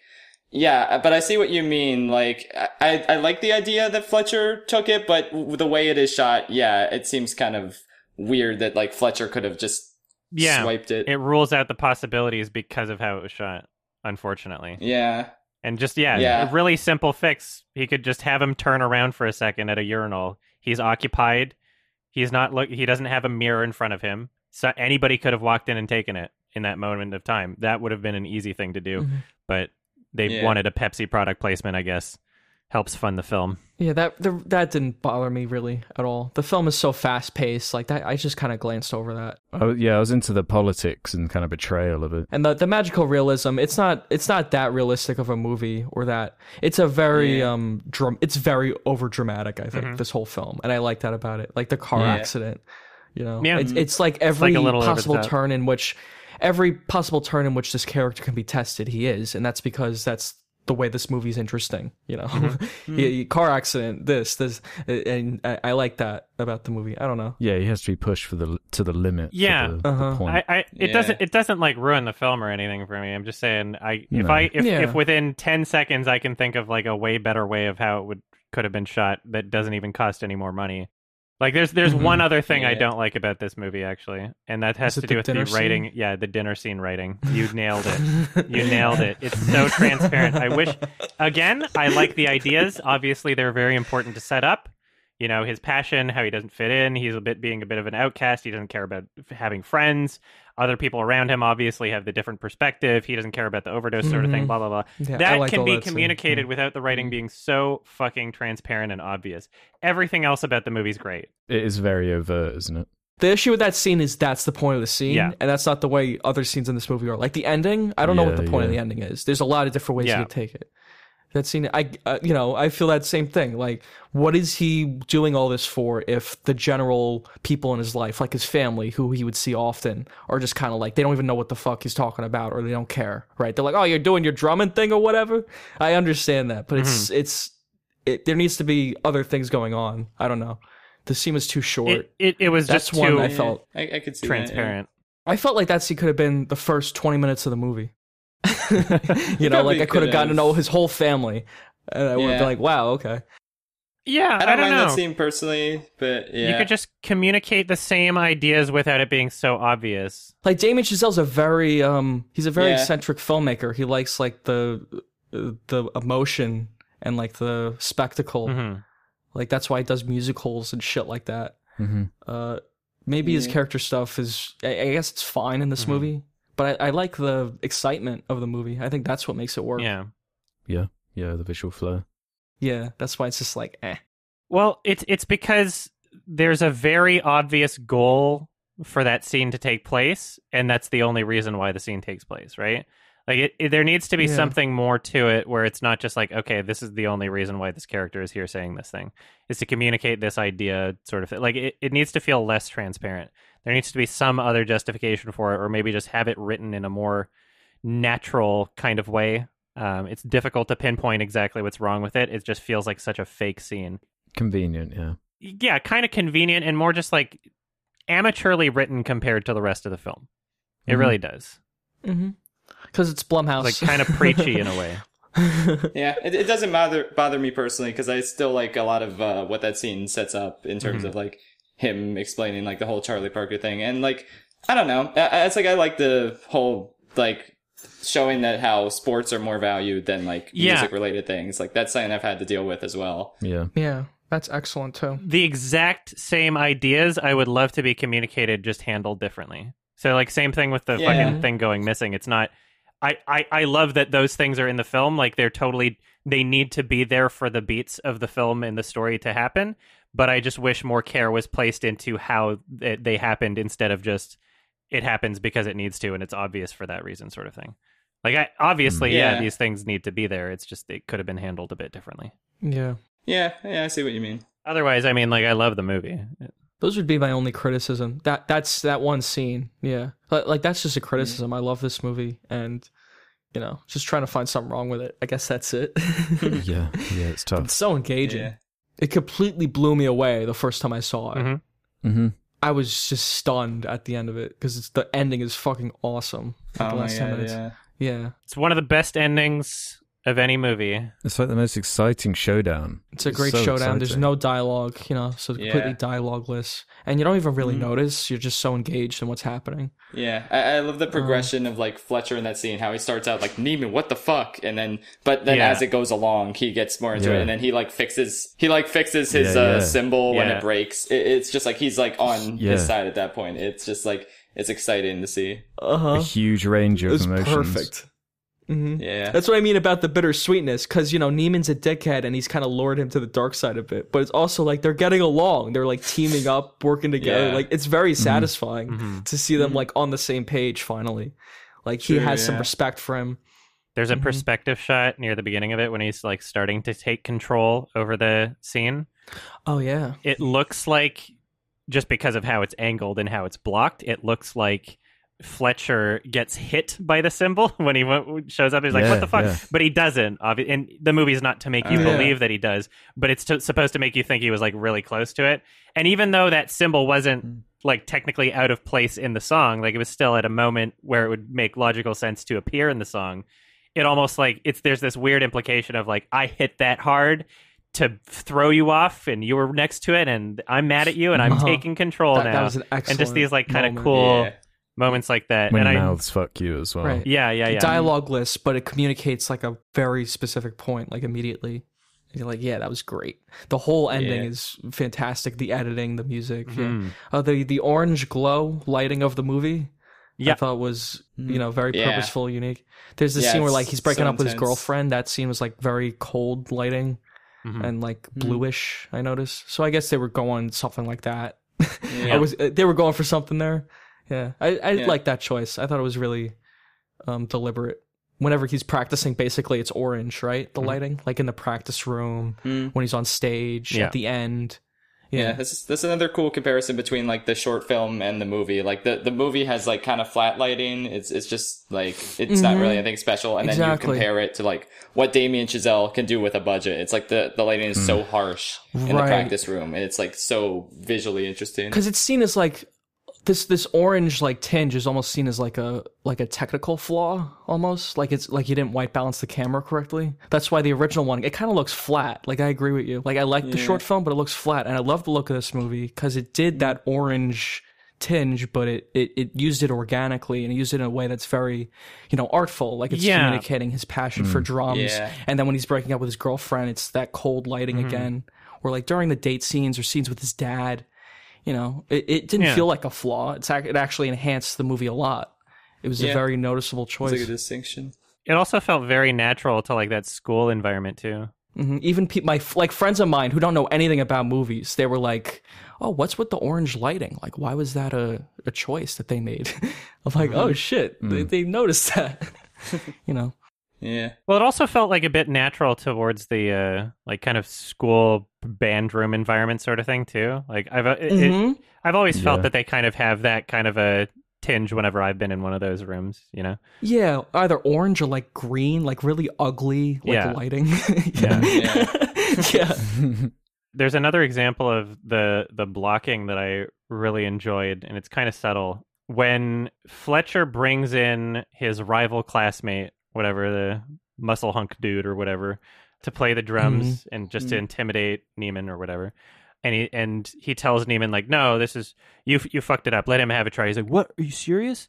And then the moment the the first the first instance of this rival classmate being able to play the drums, you can see Neiman is just like uncomfortably close standing behind him. Whereas like in every other yeah. scene, he would be like sitting next to turning the pages or whatever. But in this instance, he's like so close to him, almost in a way to like try to like mess him up. But nothing is communicated about that. It's just like in the blocking of the scene. It's in how it's staged.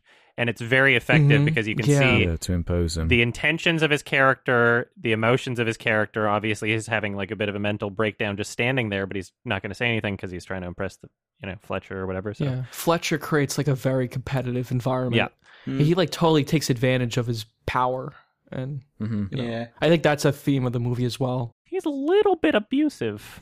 Yeah, massively abusive. Yeah, people taking advantage Yeah. of their power, or even specifically the- how the education system kind of they don't really teach you anything. They just kind of enforce this competitive mentality into your head, where like Yeah. every student is a fucking enemy, and you you have to be better than them. you got to know? fight to get to the And- top. yeah, fight them. They're like they're not your friend. You're not there to learn from them. And Yeah. it's that it's that environment that's so messed up. And and uh, even Fletcher has like he has this backstory with this other student who I think committed suicide Yeah. or something like that. Sean Casey. Um, and it's like this one bit of like this glimmer of humanity in this character. yeah, but he lies about it and says it was a car accident. Yeah. Yeah. He doesn't want to feel accountable. But I, I always I didn't take that as a negative toward like I don't think he's manipulating people. I think he Hmm. can't even confront like his own guilt. You know? They Maybe. sell you on the Yeah. fact that he believes everything he says. he seems like a total narcissist. He seems like someone so delusional in his own head because you kind of have to be to like manipulate people and yell at people in that way while also Yeah. having Yeah. to deal with that guilt of like Yeah. having someone like you know killed because of you. Um, I don't know. I think it was a very interesting character that gave him a lot of dimension. hmm Yeah. Yeah, I love that scene. Yeah. The other thing, Adam, with the uh, scene you were talking about, like what I like about that scene too is um, the way after uh, I think Connolly, his name is, is like after he's done on the drums, Fletcher's like perfect Connolly. It's like knowing Fletcher, he would never like say something's perfect. It's, especially later on in the movie where he says like that good job or the is Yeah. the two most Yeah. harmful words. It's like it's very clear that he's like using Connolly to manipulate Andrew into Yeah. like trying harder. So it's like, and I really like that. Just it's so devious, just using people like that as a means to an end. Very Like, manipulative. it's just another, yeah, Mhm, it's perfect. another great aspect of his character.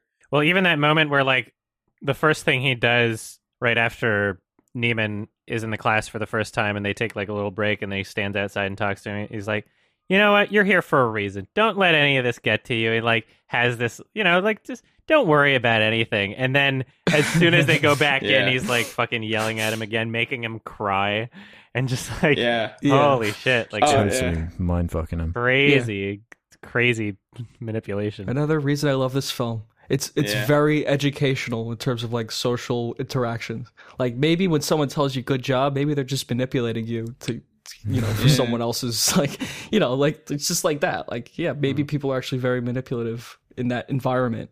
Mhm. Not in real life or like every day. Just in that environment. You Yeah. know. yeah, People want they want to be the best, you know. It's Yep. it's rough. yeah. And the the other thing with the scene where he's like, "Hey, you're here for a reason." Like, I, I like how he kind of gathers like ammo by like asking him, "Hey, what do your parents do?" Like, he finds Oh, out yeah. his dad's a high school teacher, Just and then he like uses use that it against in him his later. insults. And his mother's death. It's like he's just so casually like, yeah, let's uh, let's hear about your life and stuff like that, and it, it's all just like ammo for him to like throw back, like hurl back at him Mm-hmm. during the class. It's just like so sadistic, Yeah. just so evil. yeah, like any Yeah. amount of humanity is like weakness. He drains that out of you. Yeah. Anytime he like seems like a human, it's just him deceiving people. I'd be Mhm. more comfortable with Fletcher existing if there was some sort of like consent to this. If if if his Yeah. classmates signed a waiver saying like you're going to be bullied this entire time and then at the end of it some dropped out uh, because of emotional distress and, and some made it big because of the environment. If that's what happened, then that you know, power to him. He has like weird teaching methods, but he kind of just does this to a class. he kind of just does this to Yeah. people and is Yeah, incredibly well, manipulative about it. Yeah, You know? he's decided on his own. Damien Chazelle, like you were mentioning the musical accuracy of the Mhm. movie. I believe this is very similar to an experience he went through in real life. Oh, yeah? right? Or at least that's what he talked about in interviews. Yeah. How yeah, like think I read Fletcher's kind of based on a real teacher he had in, Mhm. in like band class in college, I think. That's awesome. Uh, yeah, th- I know there are teachers like that who are just like so like verbally Oh, yeah. abusive, and you want to a like live up to just standards. like Like him. not not not anything Mhm. like as bad as Fletcher probably, but like Probably not. people, yeah, there there are pro- definitely teachers like that where yeah, it's like and the thing what that happens when that goes on for so long in that kind of environment, it just becomes expected. And so, like the students, just like you know, like if people are like th- these teachers are just assholes, like in real life as well. You know? Yeah. yeah, It's just it's just a given. Like these students go into it knowing it's going to be a miserable miserable experience, but they're going to endure it only to get that goal. Mhm. Like that's how much they want it. Um, I think that's kind of Mm-hmm. a sad reality as well that the movie confronts. Yeah. Yeah, I mean, I'm I'm sure most asshole teachers are not doing it to breed the next Charlie Par- Parker or whatever. No, I'm sure most of them are just on a power trip and just get off on on Uh-huh. the the authority they have over others. But yeah, there's a lot to say about with this movie. yeah, definitely. captures the city really well. mhm. I, I think that too. It wasn't entirely shot in New York, but like especially the opening, I love. Mhm. um, where it's just all the shots of Yeah. of the of the city, and he's like walking or whatever. like I love that. Or the pizzeria, like that stuff. It, it felt very organic. Yeah. Um, Mhm. yeah. This is a pretty phenomenal first movie for Damien Chazelle. yeah, Yeah, shit yeah. on his Apple ad. Have you seen his Apple ad? no, I don't think I so. think I did watch that actually. It's terrible. Damien Chazelle. Oh wait, th- Uh, oh but, that like, we- stupid we thing. shit yeah, all we over did. it. We did watch that. Yeah, yeah, Yeah. we did. Uh, but like, you know, I, I I love him as a director. I think this is his best movie. Yeah, I'm with you. And yeah, same. like this is a super amazing like piece of work. It's so like there's so much passion behind it. hmm Definitely. I just get that sense. Yeah, it's Yeah, very it's inspired. exciting. It's very Yeah. inspired. Yeah, it's a great fucking first movie. What would you get it out of ten? God damn. I'm gonna give it a ten out of ten. Big shock there, since I said it was my favorite movie.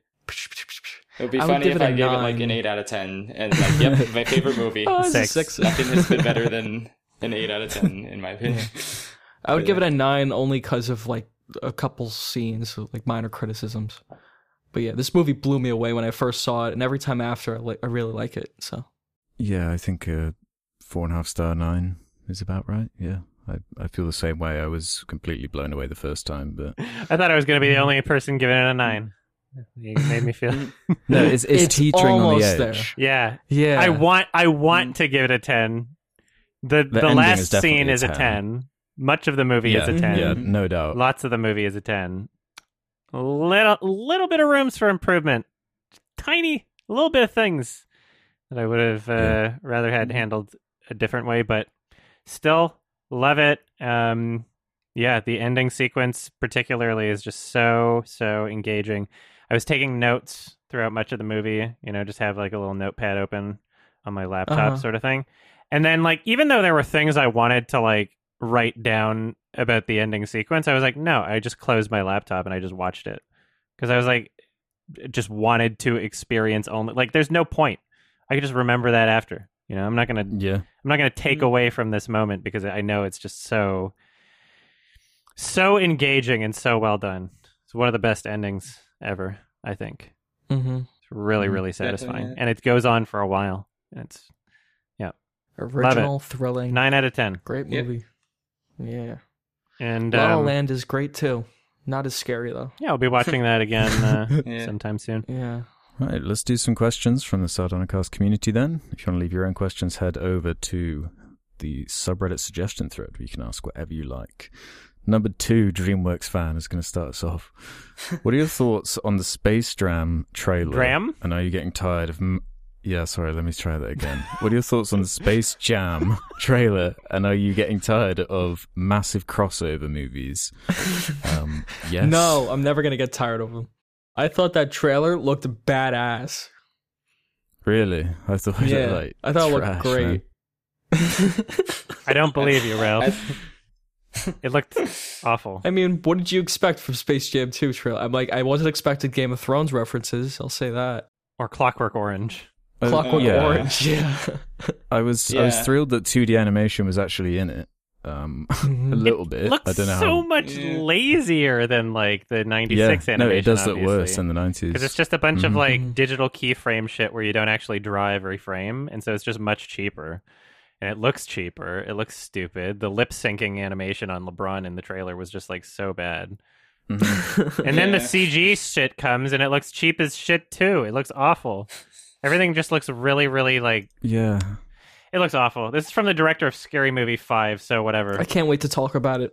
Yeah, Oh, I'm, really? I'm just tired of this whole like uh, corporate mandated crossover thing with like every IP that I guess like kind of started with the Lego movie, but it was done okay there, and then like kept Mhm. going to Ready Player One, and then fucking like Ralph Breaks the Internet. Like I'm so fucking tired of it. It- It's like everyone just kind of copies what Marvel does, and it's like Marvel built up to having a big crossover over 11 years, and it's just like everyone else just they just take a look at the end of Endgame and it's like, hey, let's just jump straight into that. Let's just have every character on It's screen at once. satisfying, like in Marvel though, because they're all like they exist in the same universe. It's it's just strange when you have Yeah, the it actually Iron makes Giant sense running around with Yeah. like these 2D characters. Yeah. Yeah, it is. But like, yeah, people just take the wrong lessons from Marvel's success. It's to advertise the titles on their streaming platform. Yeah. Look at all the things we got. Yeah. Well, I just find the Iron Giant one so strange because Iron Giant wasn't like a big monetary success. Was But it's it a when it cult first came thing. out? Yeah, it is a cult Yeah. thing. So it's all It's like people over Ready Player One in this movie. To this day. Yeah. Yep. Yeah. Can't yeah, wait. That's the motivations known, doesn't it? Could you imagine like a Lionsgate doing this? They got like Katniss Everdeen. They got Hellboy. They got Madea. And it would all be in the woods. Jigsaw. yeah, Jigsaw. Shit, Yeah. that would be a I good don't know. I'd rather see that than Space Jam 2. Yeah. That would be actually kind of funny. Well, In yeah, that would concept. Yeah, because yeah, when we were talking about the original Space Jam, part of the fun of it is just the fact that it is like the time capsule '90s. I can't believe this was made. This is so stupid thing with the music and everything. So bringing it back for nostalgia purposes and doing like remixes of songs from the first movie, it seems so tacky and desperate. It had a killer soundtrack, Yeah. Something that this movie won't have. Yeah, yeah, probably it's just not. a bunch of references and like the same gags. The first one isn't high art though. Like if this is funny, then It's it'll be but it was fine. pure. Like I just want to watch a funny movie. It was pure. it was pure. That I'll give it. Uh, and that movie's funny too. I think both genuinely and and like ironically. Yeah. There's a lot to love about Space Jam. if this movie's funny and entertaining, then whatever. You know, we'll see. We'll see what happens. It's not I'm gonna not be. like they showed the best parts in the I'm trailer, not Ralph. in hatred for it. Probably. It looks it looks so fucking it's it looks cynical, you know. It looks like it it's just it's Uh-huh. made for the wrong Yeah. reasons. And I guess like yeah, it's Mhm. Space Jam 2 in the year 2021. It might as well just be a gigantic nostalgia cash grab thing, but it could have been it could have been something that at least tried in some way to recapture the spirit of the original. If you're going to capitalize off of these previously existing IPs, then perhaps maybe if you had a little bit of a soul, you would try to recapture some of the energy, some of the tone, some of the design, some of the feel of these IPs because obviously you're banking on people seeing the movie because they recognize these things. Why would you make them the movie nothing like these things? You look at fucking CG Fred Flintstone, he looks like a monster. it's terrible. now Lola Bunny's just Lolly Bunny. She's a fucking child now. Yeah, because the SpongeBob movies started doing this, didn't they? Where they prefer to be live action slash CG as opposed to the original Mm. 2D form that they were in. And it's not a trend I really enjoy. the new SpongeBob Yeah. movie? Well, you know, they've been done it for a couple of their movies now, haven't they? Where Yeah. it like turns into a CG yeah, I don't. action I don't thing. even mind the CGI. Like, I think that's fine.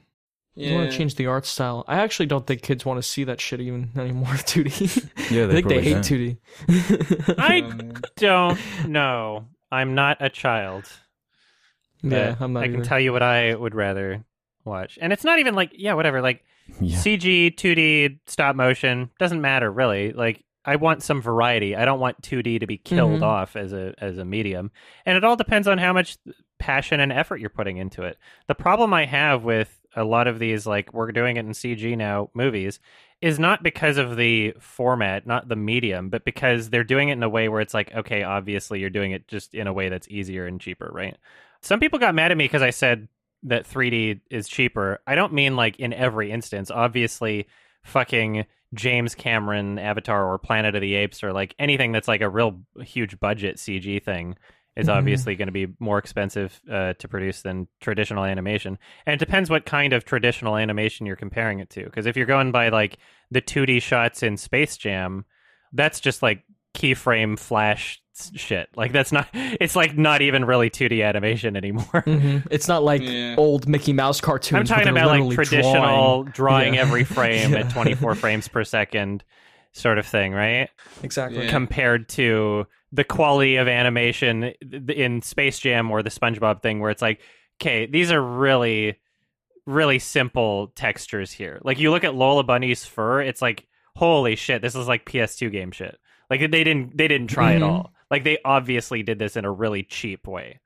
I could be wrong. I'm Yeah. not an animator. I, d- I don't have all the numbers, I guess, but that's how I feel anyway. I mean, either Yeah. way, it looks like trash. So It looks bad. I just thought the trailer was fine, and I haven't thought about thought I haven't Fine. thought about it much since. Yeah, I thought it'll be. I think it'll be great for kids. Did you like the grandma? She she did a kicks and stuff. oh, that was an epic moment. It's gonna be epic. I thought Okay. that was an epic moment. You're gonna watch it day one. Super. you see it on release date. Yeah, it'll be on HBO Max, right, or whatever. Yep. HBO. It'll be on some service. Yeah, I'll watch it there. Yeah. Sounds fun. I admittedly have not seen the first Space Jam yet, but I will have Watch to it. watch it before Space That's Jam cool. 2. I'm sure I'm sure the first one will be much better. I'm sure it'll be much better than this new one. It's a rite of passage into adulthood. That's true, Yeah. yeah. I need I to rented that one from the library when I was like a little kid Oh, library on movie. VHS. Hmm. Yeah, Nice. Space Jam is a classic. It is. It really is. That's why I recommended it. I recommended it for this show, and we watched it. Yeah, it's Nice. it's fucking hilarious. One of the first CDs I owned, the soundtrack to that movie. It's so good. It's a fucking Well, the killer soundtrack, is actually iconic. Believe Yeah, I can fly. Yeah. Yeah, it's That's awesome. part of what helped the first movie. They knew what they Yeah. were Yeah. doing. It was like Uh-huh. fucking number Uh-huh. one billboard shit for like a stupid Looney Tunes movie starring a basketball player. Mhm. But like the soundtrack being so good sold Yeah. the movie a lot. Like because it gets a lot of plays on the radio, and then people go it's see just the an movie. ad for the movie. like that yeah. uh that James Bond movie that, that came out Skyfall like that song was huge and that movie made so much money it made Yeah. much Yeah, more true. than Quantum of Solace and that happens with a lot of different things or Titanic like Titanic was one right yeah, the Celine, Celine Dion. Dion song yeah. you yeah just, um, heart will go on I'm sure that movie made a lot more money because people heard that song on the radio Yeah. Yep. All right, it looks bad. I hate it. Next. yeah, I don't think that's gonna happen with this one though. Charlie's Angels is another one, and then like the new Charlie's Destiny's Angels Child. Bond, and then Elizabeth Banks is like, "Oh, it's because men are sexist or something." Like, like men don't want to see the movie. Yeah, whatever It's like she needs 'cause- to tell It's because it's not Cameron Diaz, Lucy Liu, and whoever Drew Barrymore, and it's because it's not that soundtrack. Yeah. The soundtrack sold a it. killer soundtrack. They had soundtrack Beyonce, I promoting think. the movie. Yeah, that's what I mean. Like, it's just not the same thing, right? To blame men for that, come on, Elizabeth Banks, what are you doing? Depend on me if I yeah, want it. Yeah, it's not my fault. I love that song. Yeah, Destiny's Child. yeah. Charlie's Angels is classic. Feeling ad 6715 has one. What is your favorite and least favorite animated movie? Uh, Mm, Lion holy King shit. and Lion King. 20, fucking 94 and 2019. Done. Oh, God, it bothers me that it counts as an animated movie. God, that bothers Yeah. me deeply. Oh god. My my favorite keeps like switching. Like some sometimes it's Spirited Away, sometimes it's The Incredibles. It's like I, I'm not sure. I, I think That's a good right one. now I'm leaning more towards The Prince of Egypt as my favorite. Like I just really enjoy that Really? one. I think it's a really mature like Yeah, I wanna The rewatch songs that. are bangers. I haven't seen it since Yeah, it, it, it's, yeah, it's got some good songs yeah. in it. I think it's excellent. Yeah, I, Um, I, I can't just say one. Yeah. Yeah, as as for my least favorite, uh, probably Cars Two, because it's just like Interesting. It's honestly like just as bad as everyone says it is. Yeah, Mm-hmm. it's awful. Worse than The Good Dinosaur? Yeah, honestly, yeah. I, I would love to say the Good Dinosaur is the worst because like saying Cars Two is the worst is such a cliche, but like, um, yeah, it's it's just so awful. So Have you seen Norm of the North? And just, I have not seen Norm of the North. Have you seen uh, Ratatouille? unfortunately. Maybe. Cars I. Life 2? And you Ah. know what? I actually preferred Ratatouille over Cars 2. At least it was half the You know length. what? I love Ratatouille. it was half the So- length. It was Ratatouille. kind of funny and how bad it was. Yeah. Cars 2, I just hate. I, I think it's the fact that it's I agree. Pixar that like makes me hate it more. Yeah, Ratatouille's it was their a biggest classic. notable decline, wasn't it? Yeah, that it was the start of Cars Life Pixar's 2 or decline. which one? Yeah, Yeah. but yeah. Ratatouille, ten out of ten, masterpiece. There's definitely like food fight is awful, right?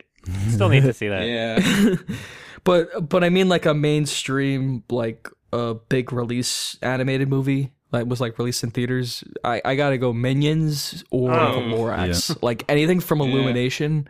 I think they Yeah, they they've they're responsible for making the youth of America dumber, Yeah. Wow. and and their movies are Fucking awful. Like Ralph really Shapiro Minions and over here. Lorax specifically.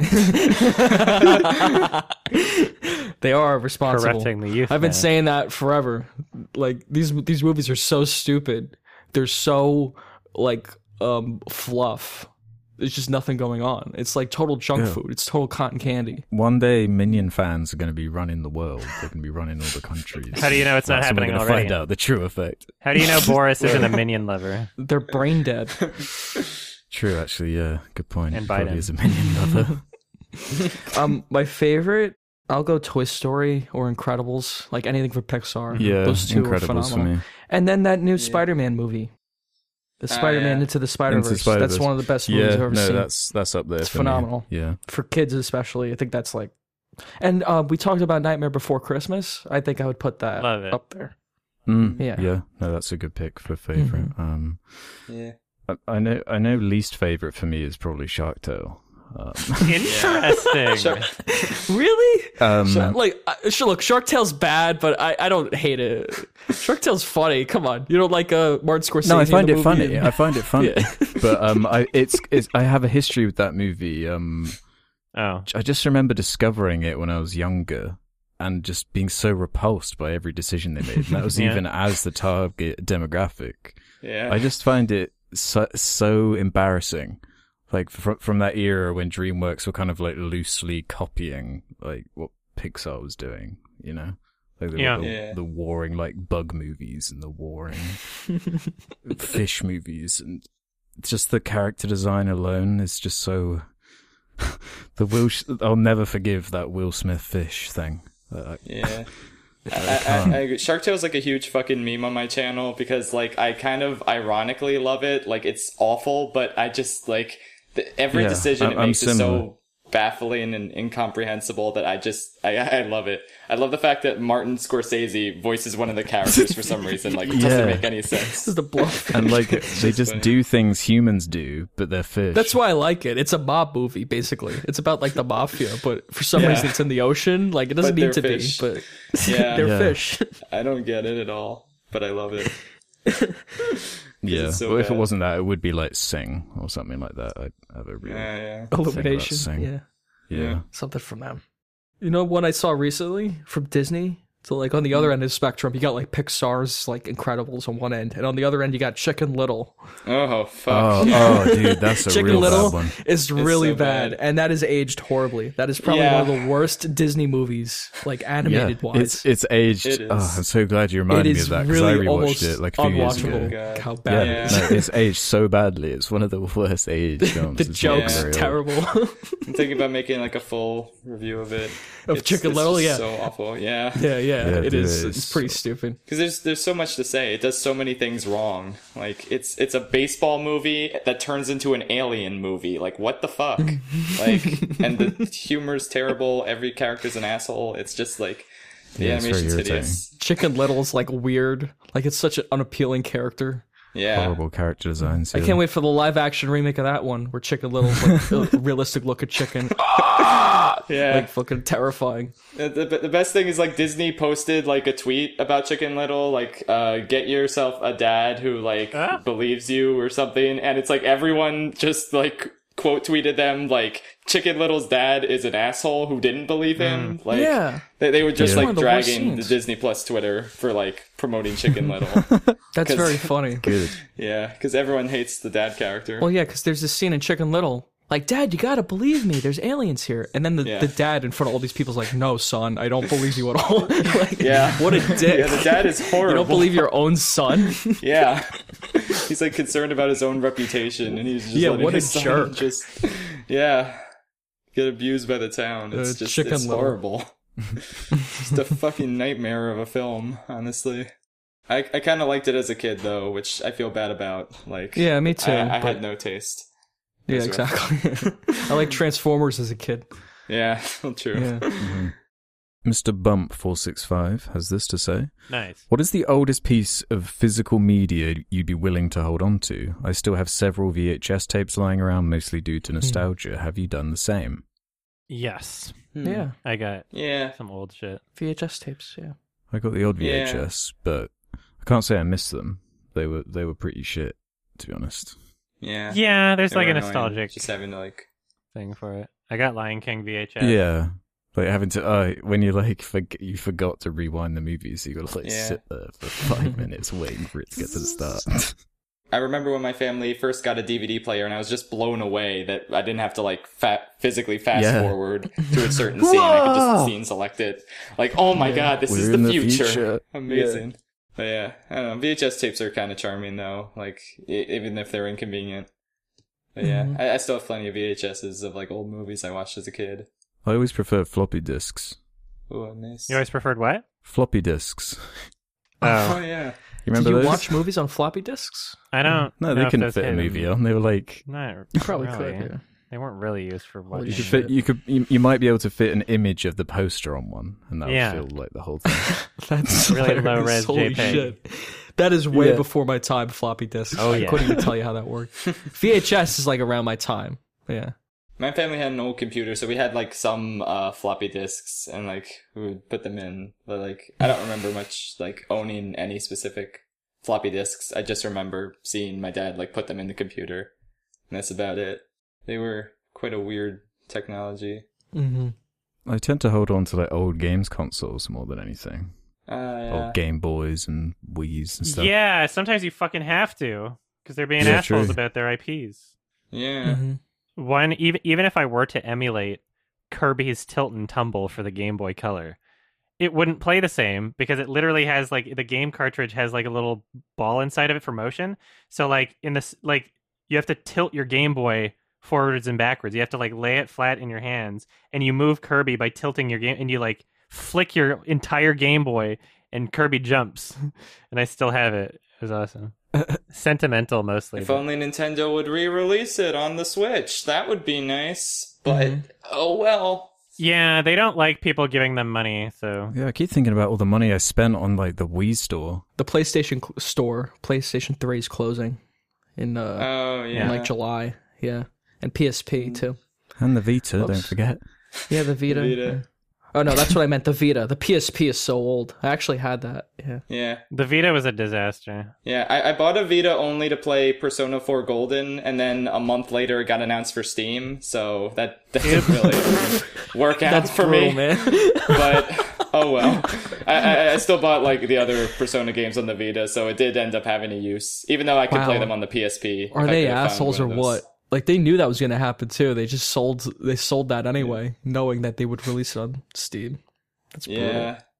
It was rough. I mean, I mean, nothing prompted me. I was just getting into Persona more, and I just wanted to play like four, so I figured I would get a Vita for it. But then, like this su- surprise announcement just on Steam, Yeah. so uh, yeah, it was rough. I, I don't know. It, it's fine though.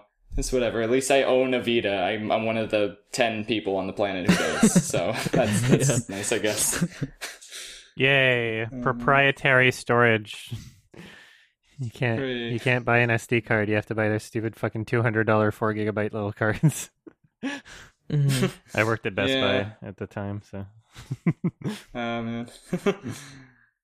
yeah, I think mine came with the card, so that was convenient. Like the seller just Oh, yeah? left it in there. Nice. So yeah, that was nice. Yeah. Okay, let's end on this one from J Guy Man. Do you guys think there will ever be another billion dollar movie again? With a lot of theaters closed down and most people ultimately switching to digital only, do you think the big blockbuster crowd pleaser is gone for good? bullshit. That's an excellent. Question. It's just question. Christopher Nolan is just whining about nothing. He's honestly just so stupid. Yeah. They're already so Warner Brothers with HBO Max. They've already announced in the past like couple weeks. They're like, yeah, the 2021 model where they release in theaters um, simultaneously with HBO Max.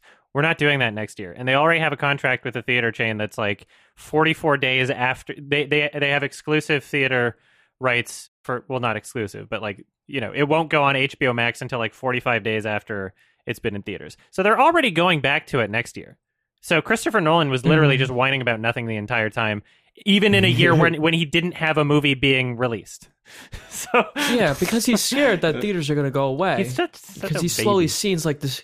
He's seeing this turn toward VOD, toward not shooting on film, and these are all. Yeah. He's a very cinema purist. Well, I totally understand where he's coming fucking from. uh, monster versus uh, King Kong Godzilla movie, Adam Wingard film. Like that broke pandemic records. Like that that made a good amount of money in theaters. It's not it's not Mhm. back to where it was pre-pandemic, but despite them releasing simultaneously on a streaming service HBO Max, anybody could have torrented it. There were like people just decided they wanted to see it in the theater and they did. Obviously, it's not Mhm. fucking going away. It's not dying. Like maybe some ch- the smaller independent theaters will die, which will be very sad because I love those. But yeah, it's not like the industry isn't dying. Like it's, it's not like Marvel's gonna stop making movies. It's not like fucking Disney is gonna stop making big budget shit. Yeah, COVID put a wrench in it for sure. They had to delay all these movies. Yeah. Even now, like they delayed Top Gun because they just don't think the Mm. movies are going to make money now. They're not going to get enough people in the theater. A lot of them are still at like capacity. It depends on where you are. Yeah, we're vaccinating. we're getting there. Yeah, uh, but uh, yeah, exactly. Like In next year, and the G20 year after, I think it'll get more back to normal. It might be a while Yeah. till a billion dollar movie, but um, you know, like the Avengers movies always do great. I think those will do fine. They'll make a billion. We're just in an unprecedented lull. There's Avatar two. Avatar two is going to come out eventually. We keep forgetting about it. 'cause it's been And fucking like three and four and five. But like, like you know, Of who knows? That could make a billion. Like, I you know. yeah, I just feel like Avatar 2 is going to be fine. Uh, don't Yeah. know why my gut just tells me it's going to be huge, but Uh-huh. I think people want to return to normalcy anyway, and I think like a way to do that is like, you know what? I'm gonna go back in a theater. Like, fuck it, I'll be doing that. yeah, it's going to be a novelty for a while. I want to go back to a theater too. There haven't been a lot of great movies released either. Chaos I Walking. think because it's been delayed, you know, because a lot of productions got delayed. More as uh, like as next year rolls around and the productions start up again, good movies will come out for like more more audiences. You know, like Hmm. everyone will get the kind of movie they want and they'll be satisfied with it. Yeah. Everyone. Yeah. Everyone. Yeah, it's like even then, like I, I was someone who was like didn't really care about like movie theaters like before the pandemic. I was like, eh, I'd rather I prefer to watch movies at home. But like now, a year of doing nothing but watching movies at home, it's like I do kind of miss the theater experience now that it's Yeah, gone. it's I like the option. choice. Option. I like the choice of being able yeah, to Yeah. do either. The choice. Yeah, course. the option the option is definitely great. But yeah, I, I do kind of miss uh, movie theaters, and I didn't expect to like uh, before the pandemic started. Like Mhm. I, I would have preferred to just watch them on home, but now it's like yeah, I really miss them. It was part of my routine. The like literally every week, I went to go to see a movie in a theater, and it's like it's depressing not having to go to a theater. Like, yeah. It's good because you have the convenience. It's like Mm. Blockbuster. Like you have the convenience of watching a movie at home, but I liked going to Blockbuster too. That's true, yeah. Yeah, because it's nice. It's because you Yeah. want to pick out the movie and look at the covers. Yeah, Yeah. it's kind of sad. And it's like depending on the audience, it's like I, I Mhm. sometimes like to experience a movie with an audience, like just like laugh Yeah. at like jokes and like be like shocked by There are certain movies that are much better, especially Yeah. comedies, like with a big crowd. yeah, Yeah, yeah. yeah. It, it's just this nice like communal experience that like I c- kind of took for granted like before the pandemic, and now I, I really miss it. I love the theater experience. No one Yeah. bothers you. The sound is usually great. State of the art equipment. Like I loved seeing Tenet last year. No one that was one of bothers the you in highlights of last the- year. I disagree. Last with year that. fucking sucked balls, but like Tenet was a highlight because it was so exciting. Yeah. The sound is so good. I love the film festival theater experience. That's my preferred theater experience. yeah, I met you at a Sundance. That was pretty cool. Mm-hmm. Yeah. Because I had never been to a festival before that. Yeah. I'm like, oh, this is pretty. Do it cool. again. Come to TIFF. Yeah. TIFF is Mm. great. Yeah, I might come to TIFF. I wanted to go to Cannes last year. I think I Yeah, got they didn't even do an online version, The fucking, so- you know, the pandemic came out. Yeah, Mm. like the film festivals online. I'm not about that at all. I'd rather see it in a theater because then what's the point? Well, you have to be interested in the movies that they're screening is the, the point. movie. Yeah, exactly. Like I'm I'm all I'm all about the indie foreign directors. So But like they're indie movies. I'm not interested in any of them. oh yeah, there's nothing there's nothing wrong with that. It's just like that. th- this is where I see like most of my favorite movies in a year, and so I'm like, That's what I mean. It's more the experience. Like I like just going down, sitting down for two hours and watching something. Like I don't care what it is. Yeah. Um, and, and Festival experience VOD ruins that shit. I like the option. I don't think if you like if you prefer VOD, that's great. I think you should watch it that way. I like going to a theater and enjoying it that way because no one bothers me. Great sound, great picture. Usually get an audience that's at least like somewhat interested in the same thing you are, right? So they're gonna laugh and I miss Yeah. that. Endgame was great. Seeing Endgame with a fucking giant crowd. Yeah, Yeah. That, that was a that was a highlight for me too. Yeah, even though there was some asshole on his phone next to me, I'm like, "Hey, jerk off!" same. T- turn your and he phone was the loudest one, and he was reacting to. I was Yeah. like, he seemed to be like the biggest fan, but he also just wasn't watching yeah, the movie. exactly. The same He's time. just passionate about. Like, I'm not trying to be rude, man, but you got to put your phone away. Like, I'm trying to watch the movie too. Like, Yeah. Yeah. he's fucking yelling in like my ear. Oh my god, it's Iron Man! I'm like, aren't you an adult? Yeah, that's Come why I prefer festival crowds for movies. They usually they're they're usually not a lot of crossover with Yeah, that type yeah. of thing. But that's still like for the most part, it's great. People dressing up. Oh yeah, the comic book crowds. The one the one thing that we're never gonna get back is uh lining up for a big movie because now you just order it online. So like one of my memories is like Spider Man Three. I fucking ordered a pizza in line. We were first in line. We were there for six hours. I brought a portable battery powered DVD player, and we watched the first two Spider Man movies. Me and my friend in line. Yeah, That's awesome. One of my favorite, Nice. like one of my most memorable moments is waiting online for Force Awakens, and then like a kid came by and said, "Han Solo dies." That's great. yeah, Uh, That's awesome. I, I'm glad we don't have the lines anymore. Although it, I'm glad I experienced it when it existed. yeah, it was same. great. Yeah. Okay, Fortune Duck has one. Have you ever looked yourself up on Rule 34? yeah, yeah. I I didn't Yeah, find anything. It was a few years ago. I have not personally. I think it was me being fucked by Cool Cat. Oh, Maybe I should. interesting. I'm gonna look it up again right now. I'll I'll give you guys an update. Rule Yeah. 34 is like a really pervy site. Like I don't know much about it. Um, you know, I'm not a perv. Oh, But sure. apparently, like what people make Yeah, like fan sure, art of like like everything basically. It's just kind of sexualized, right? It's kind of that. Yeah, if there's Yeah. if it exists, there is porn of it. I guess is the the joke. Yeah, exactly. It's that kind of rule. Okay, I, I looked it up. I didn't find anything, which that's a relief. Well, now that we're talking about it on a podcast, someone's going to make it. So you've Yeah, Oh, especially true. with this audience Yeah. we got. Holy fuck. Yeah. whatever. Oh dear. Maybe Oh, that well. question was a mistake. You guys are you guys are awful. you don't have to look at it. It's fucking freedom of speech. You can you have your own curated experience on the internet. Fucking You can jerks. decide to look up these pornographic things or not. Yeah. Yeah. That's a part of the human psyche I don't really go into very often. I don't want to know. Yeah, and you can uh you don't have to. you can remain Yeah, pure God. and innocent. I stay at I stay at rule one. I stay away from rule thirty four. one. Rule 1 was we don't talk about 4chan, excuse me, but That's rule one. yeah. I'm pretty sure that was. Anyway, hmm draw whatever you want. I don't care. I fucking uh I guess I'll say it. I I did a like a nude uh pose for like a drawing class once. That was interesting. Oh really? Yeah, it was like How a model that? thing. That's just for like one day. Yeah, that's interesting. Yeah, I don't care. I'm like really not easy to offend Nah, with I- any kind of sex nudity discussion or images or anything. So draw whatever you want. Mhm. I don't care. The more the merrier. More power Yeah, as long as you're not hurting anyone, I guess you, that's fine. Yeah. Just don't put it on the Reddit. it's not. it's not the place for it. Or or if you do, tag it as not safe for work. Yeah, tag it at least. yeah, yeah. Don't fuck. don't be that person. I guess that's it for questions. So I guess it's the time for me to recommend a film.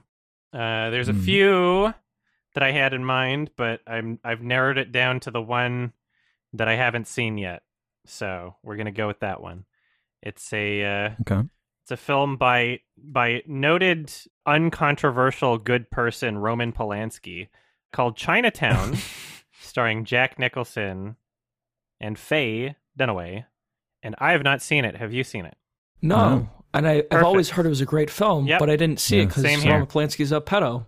Yeah, but Well- now I get, I get to see it. That's great. Thank you.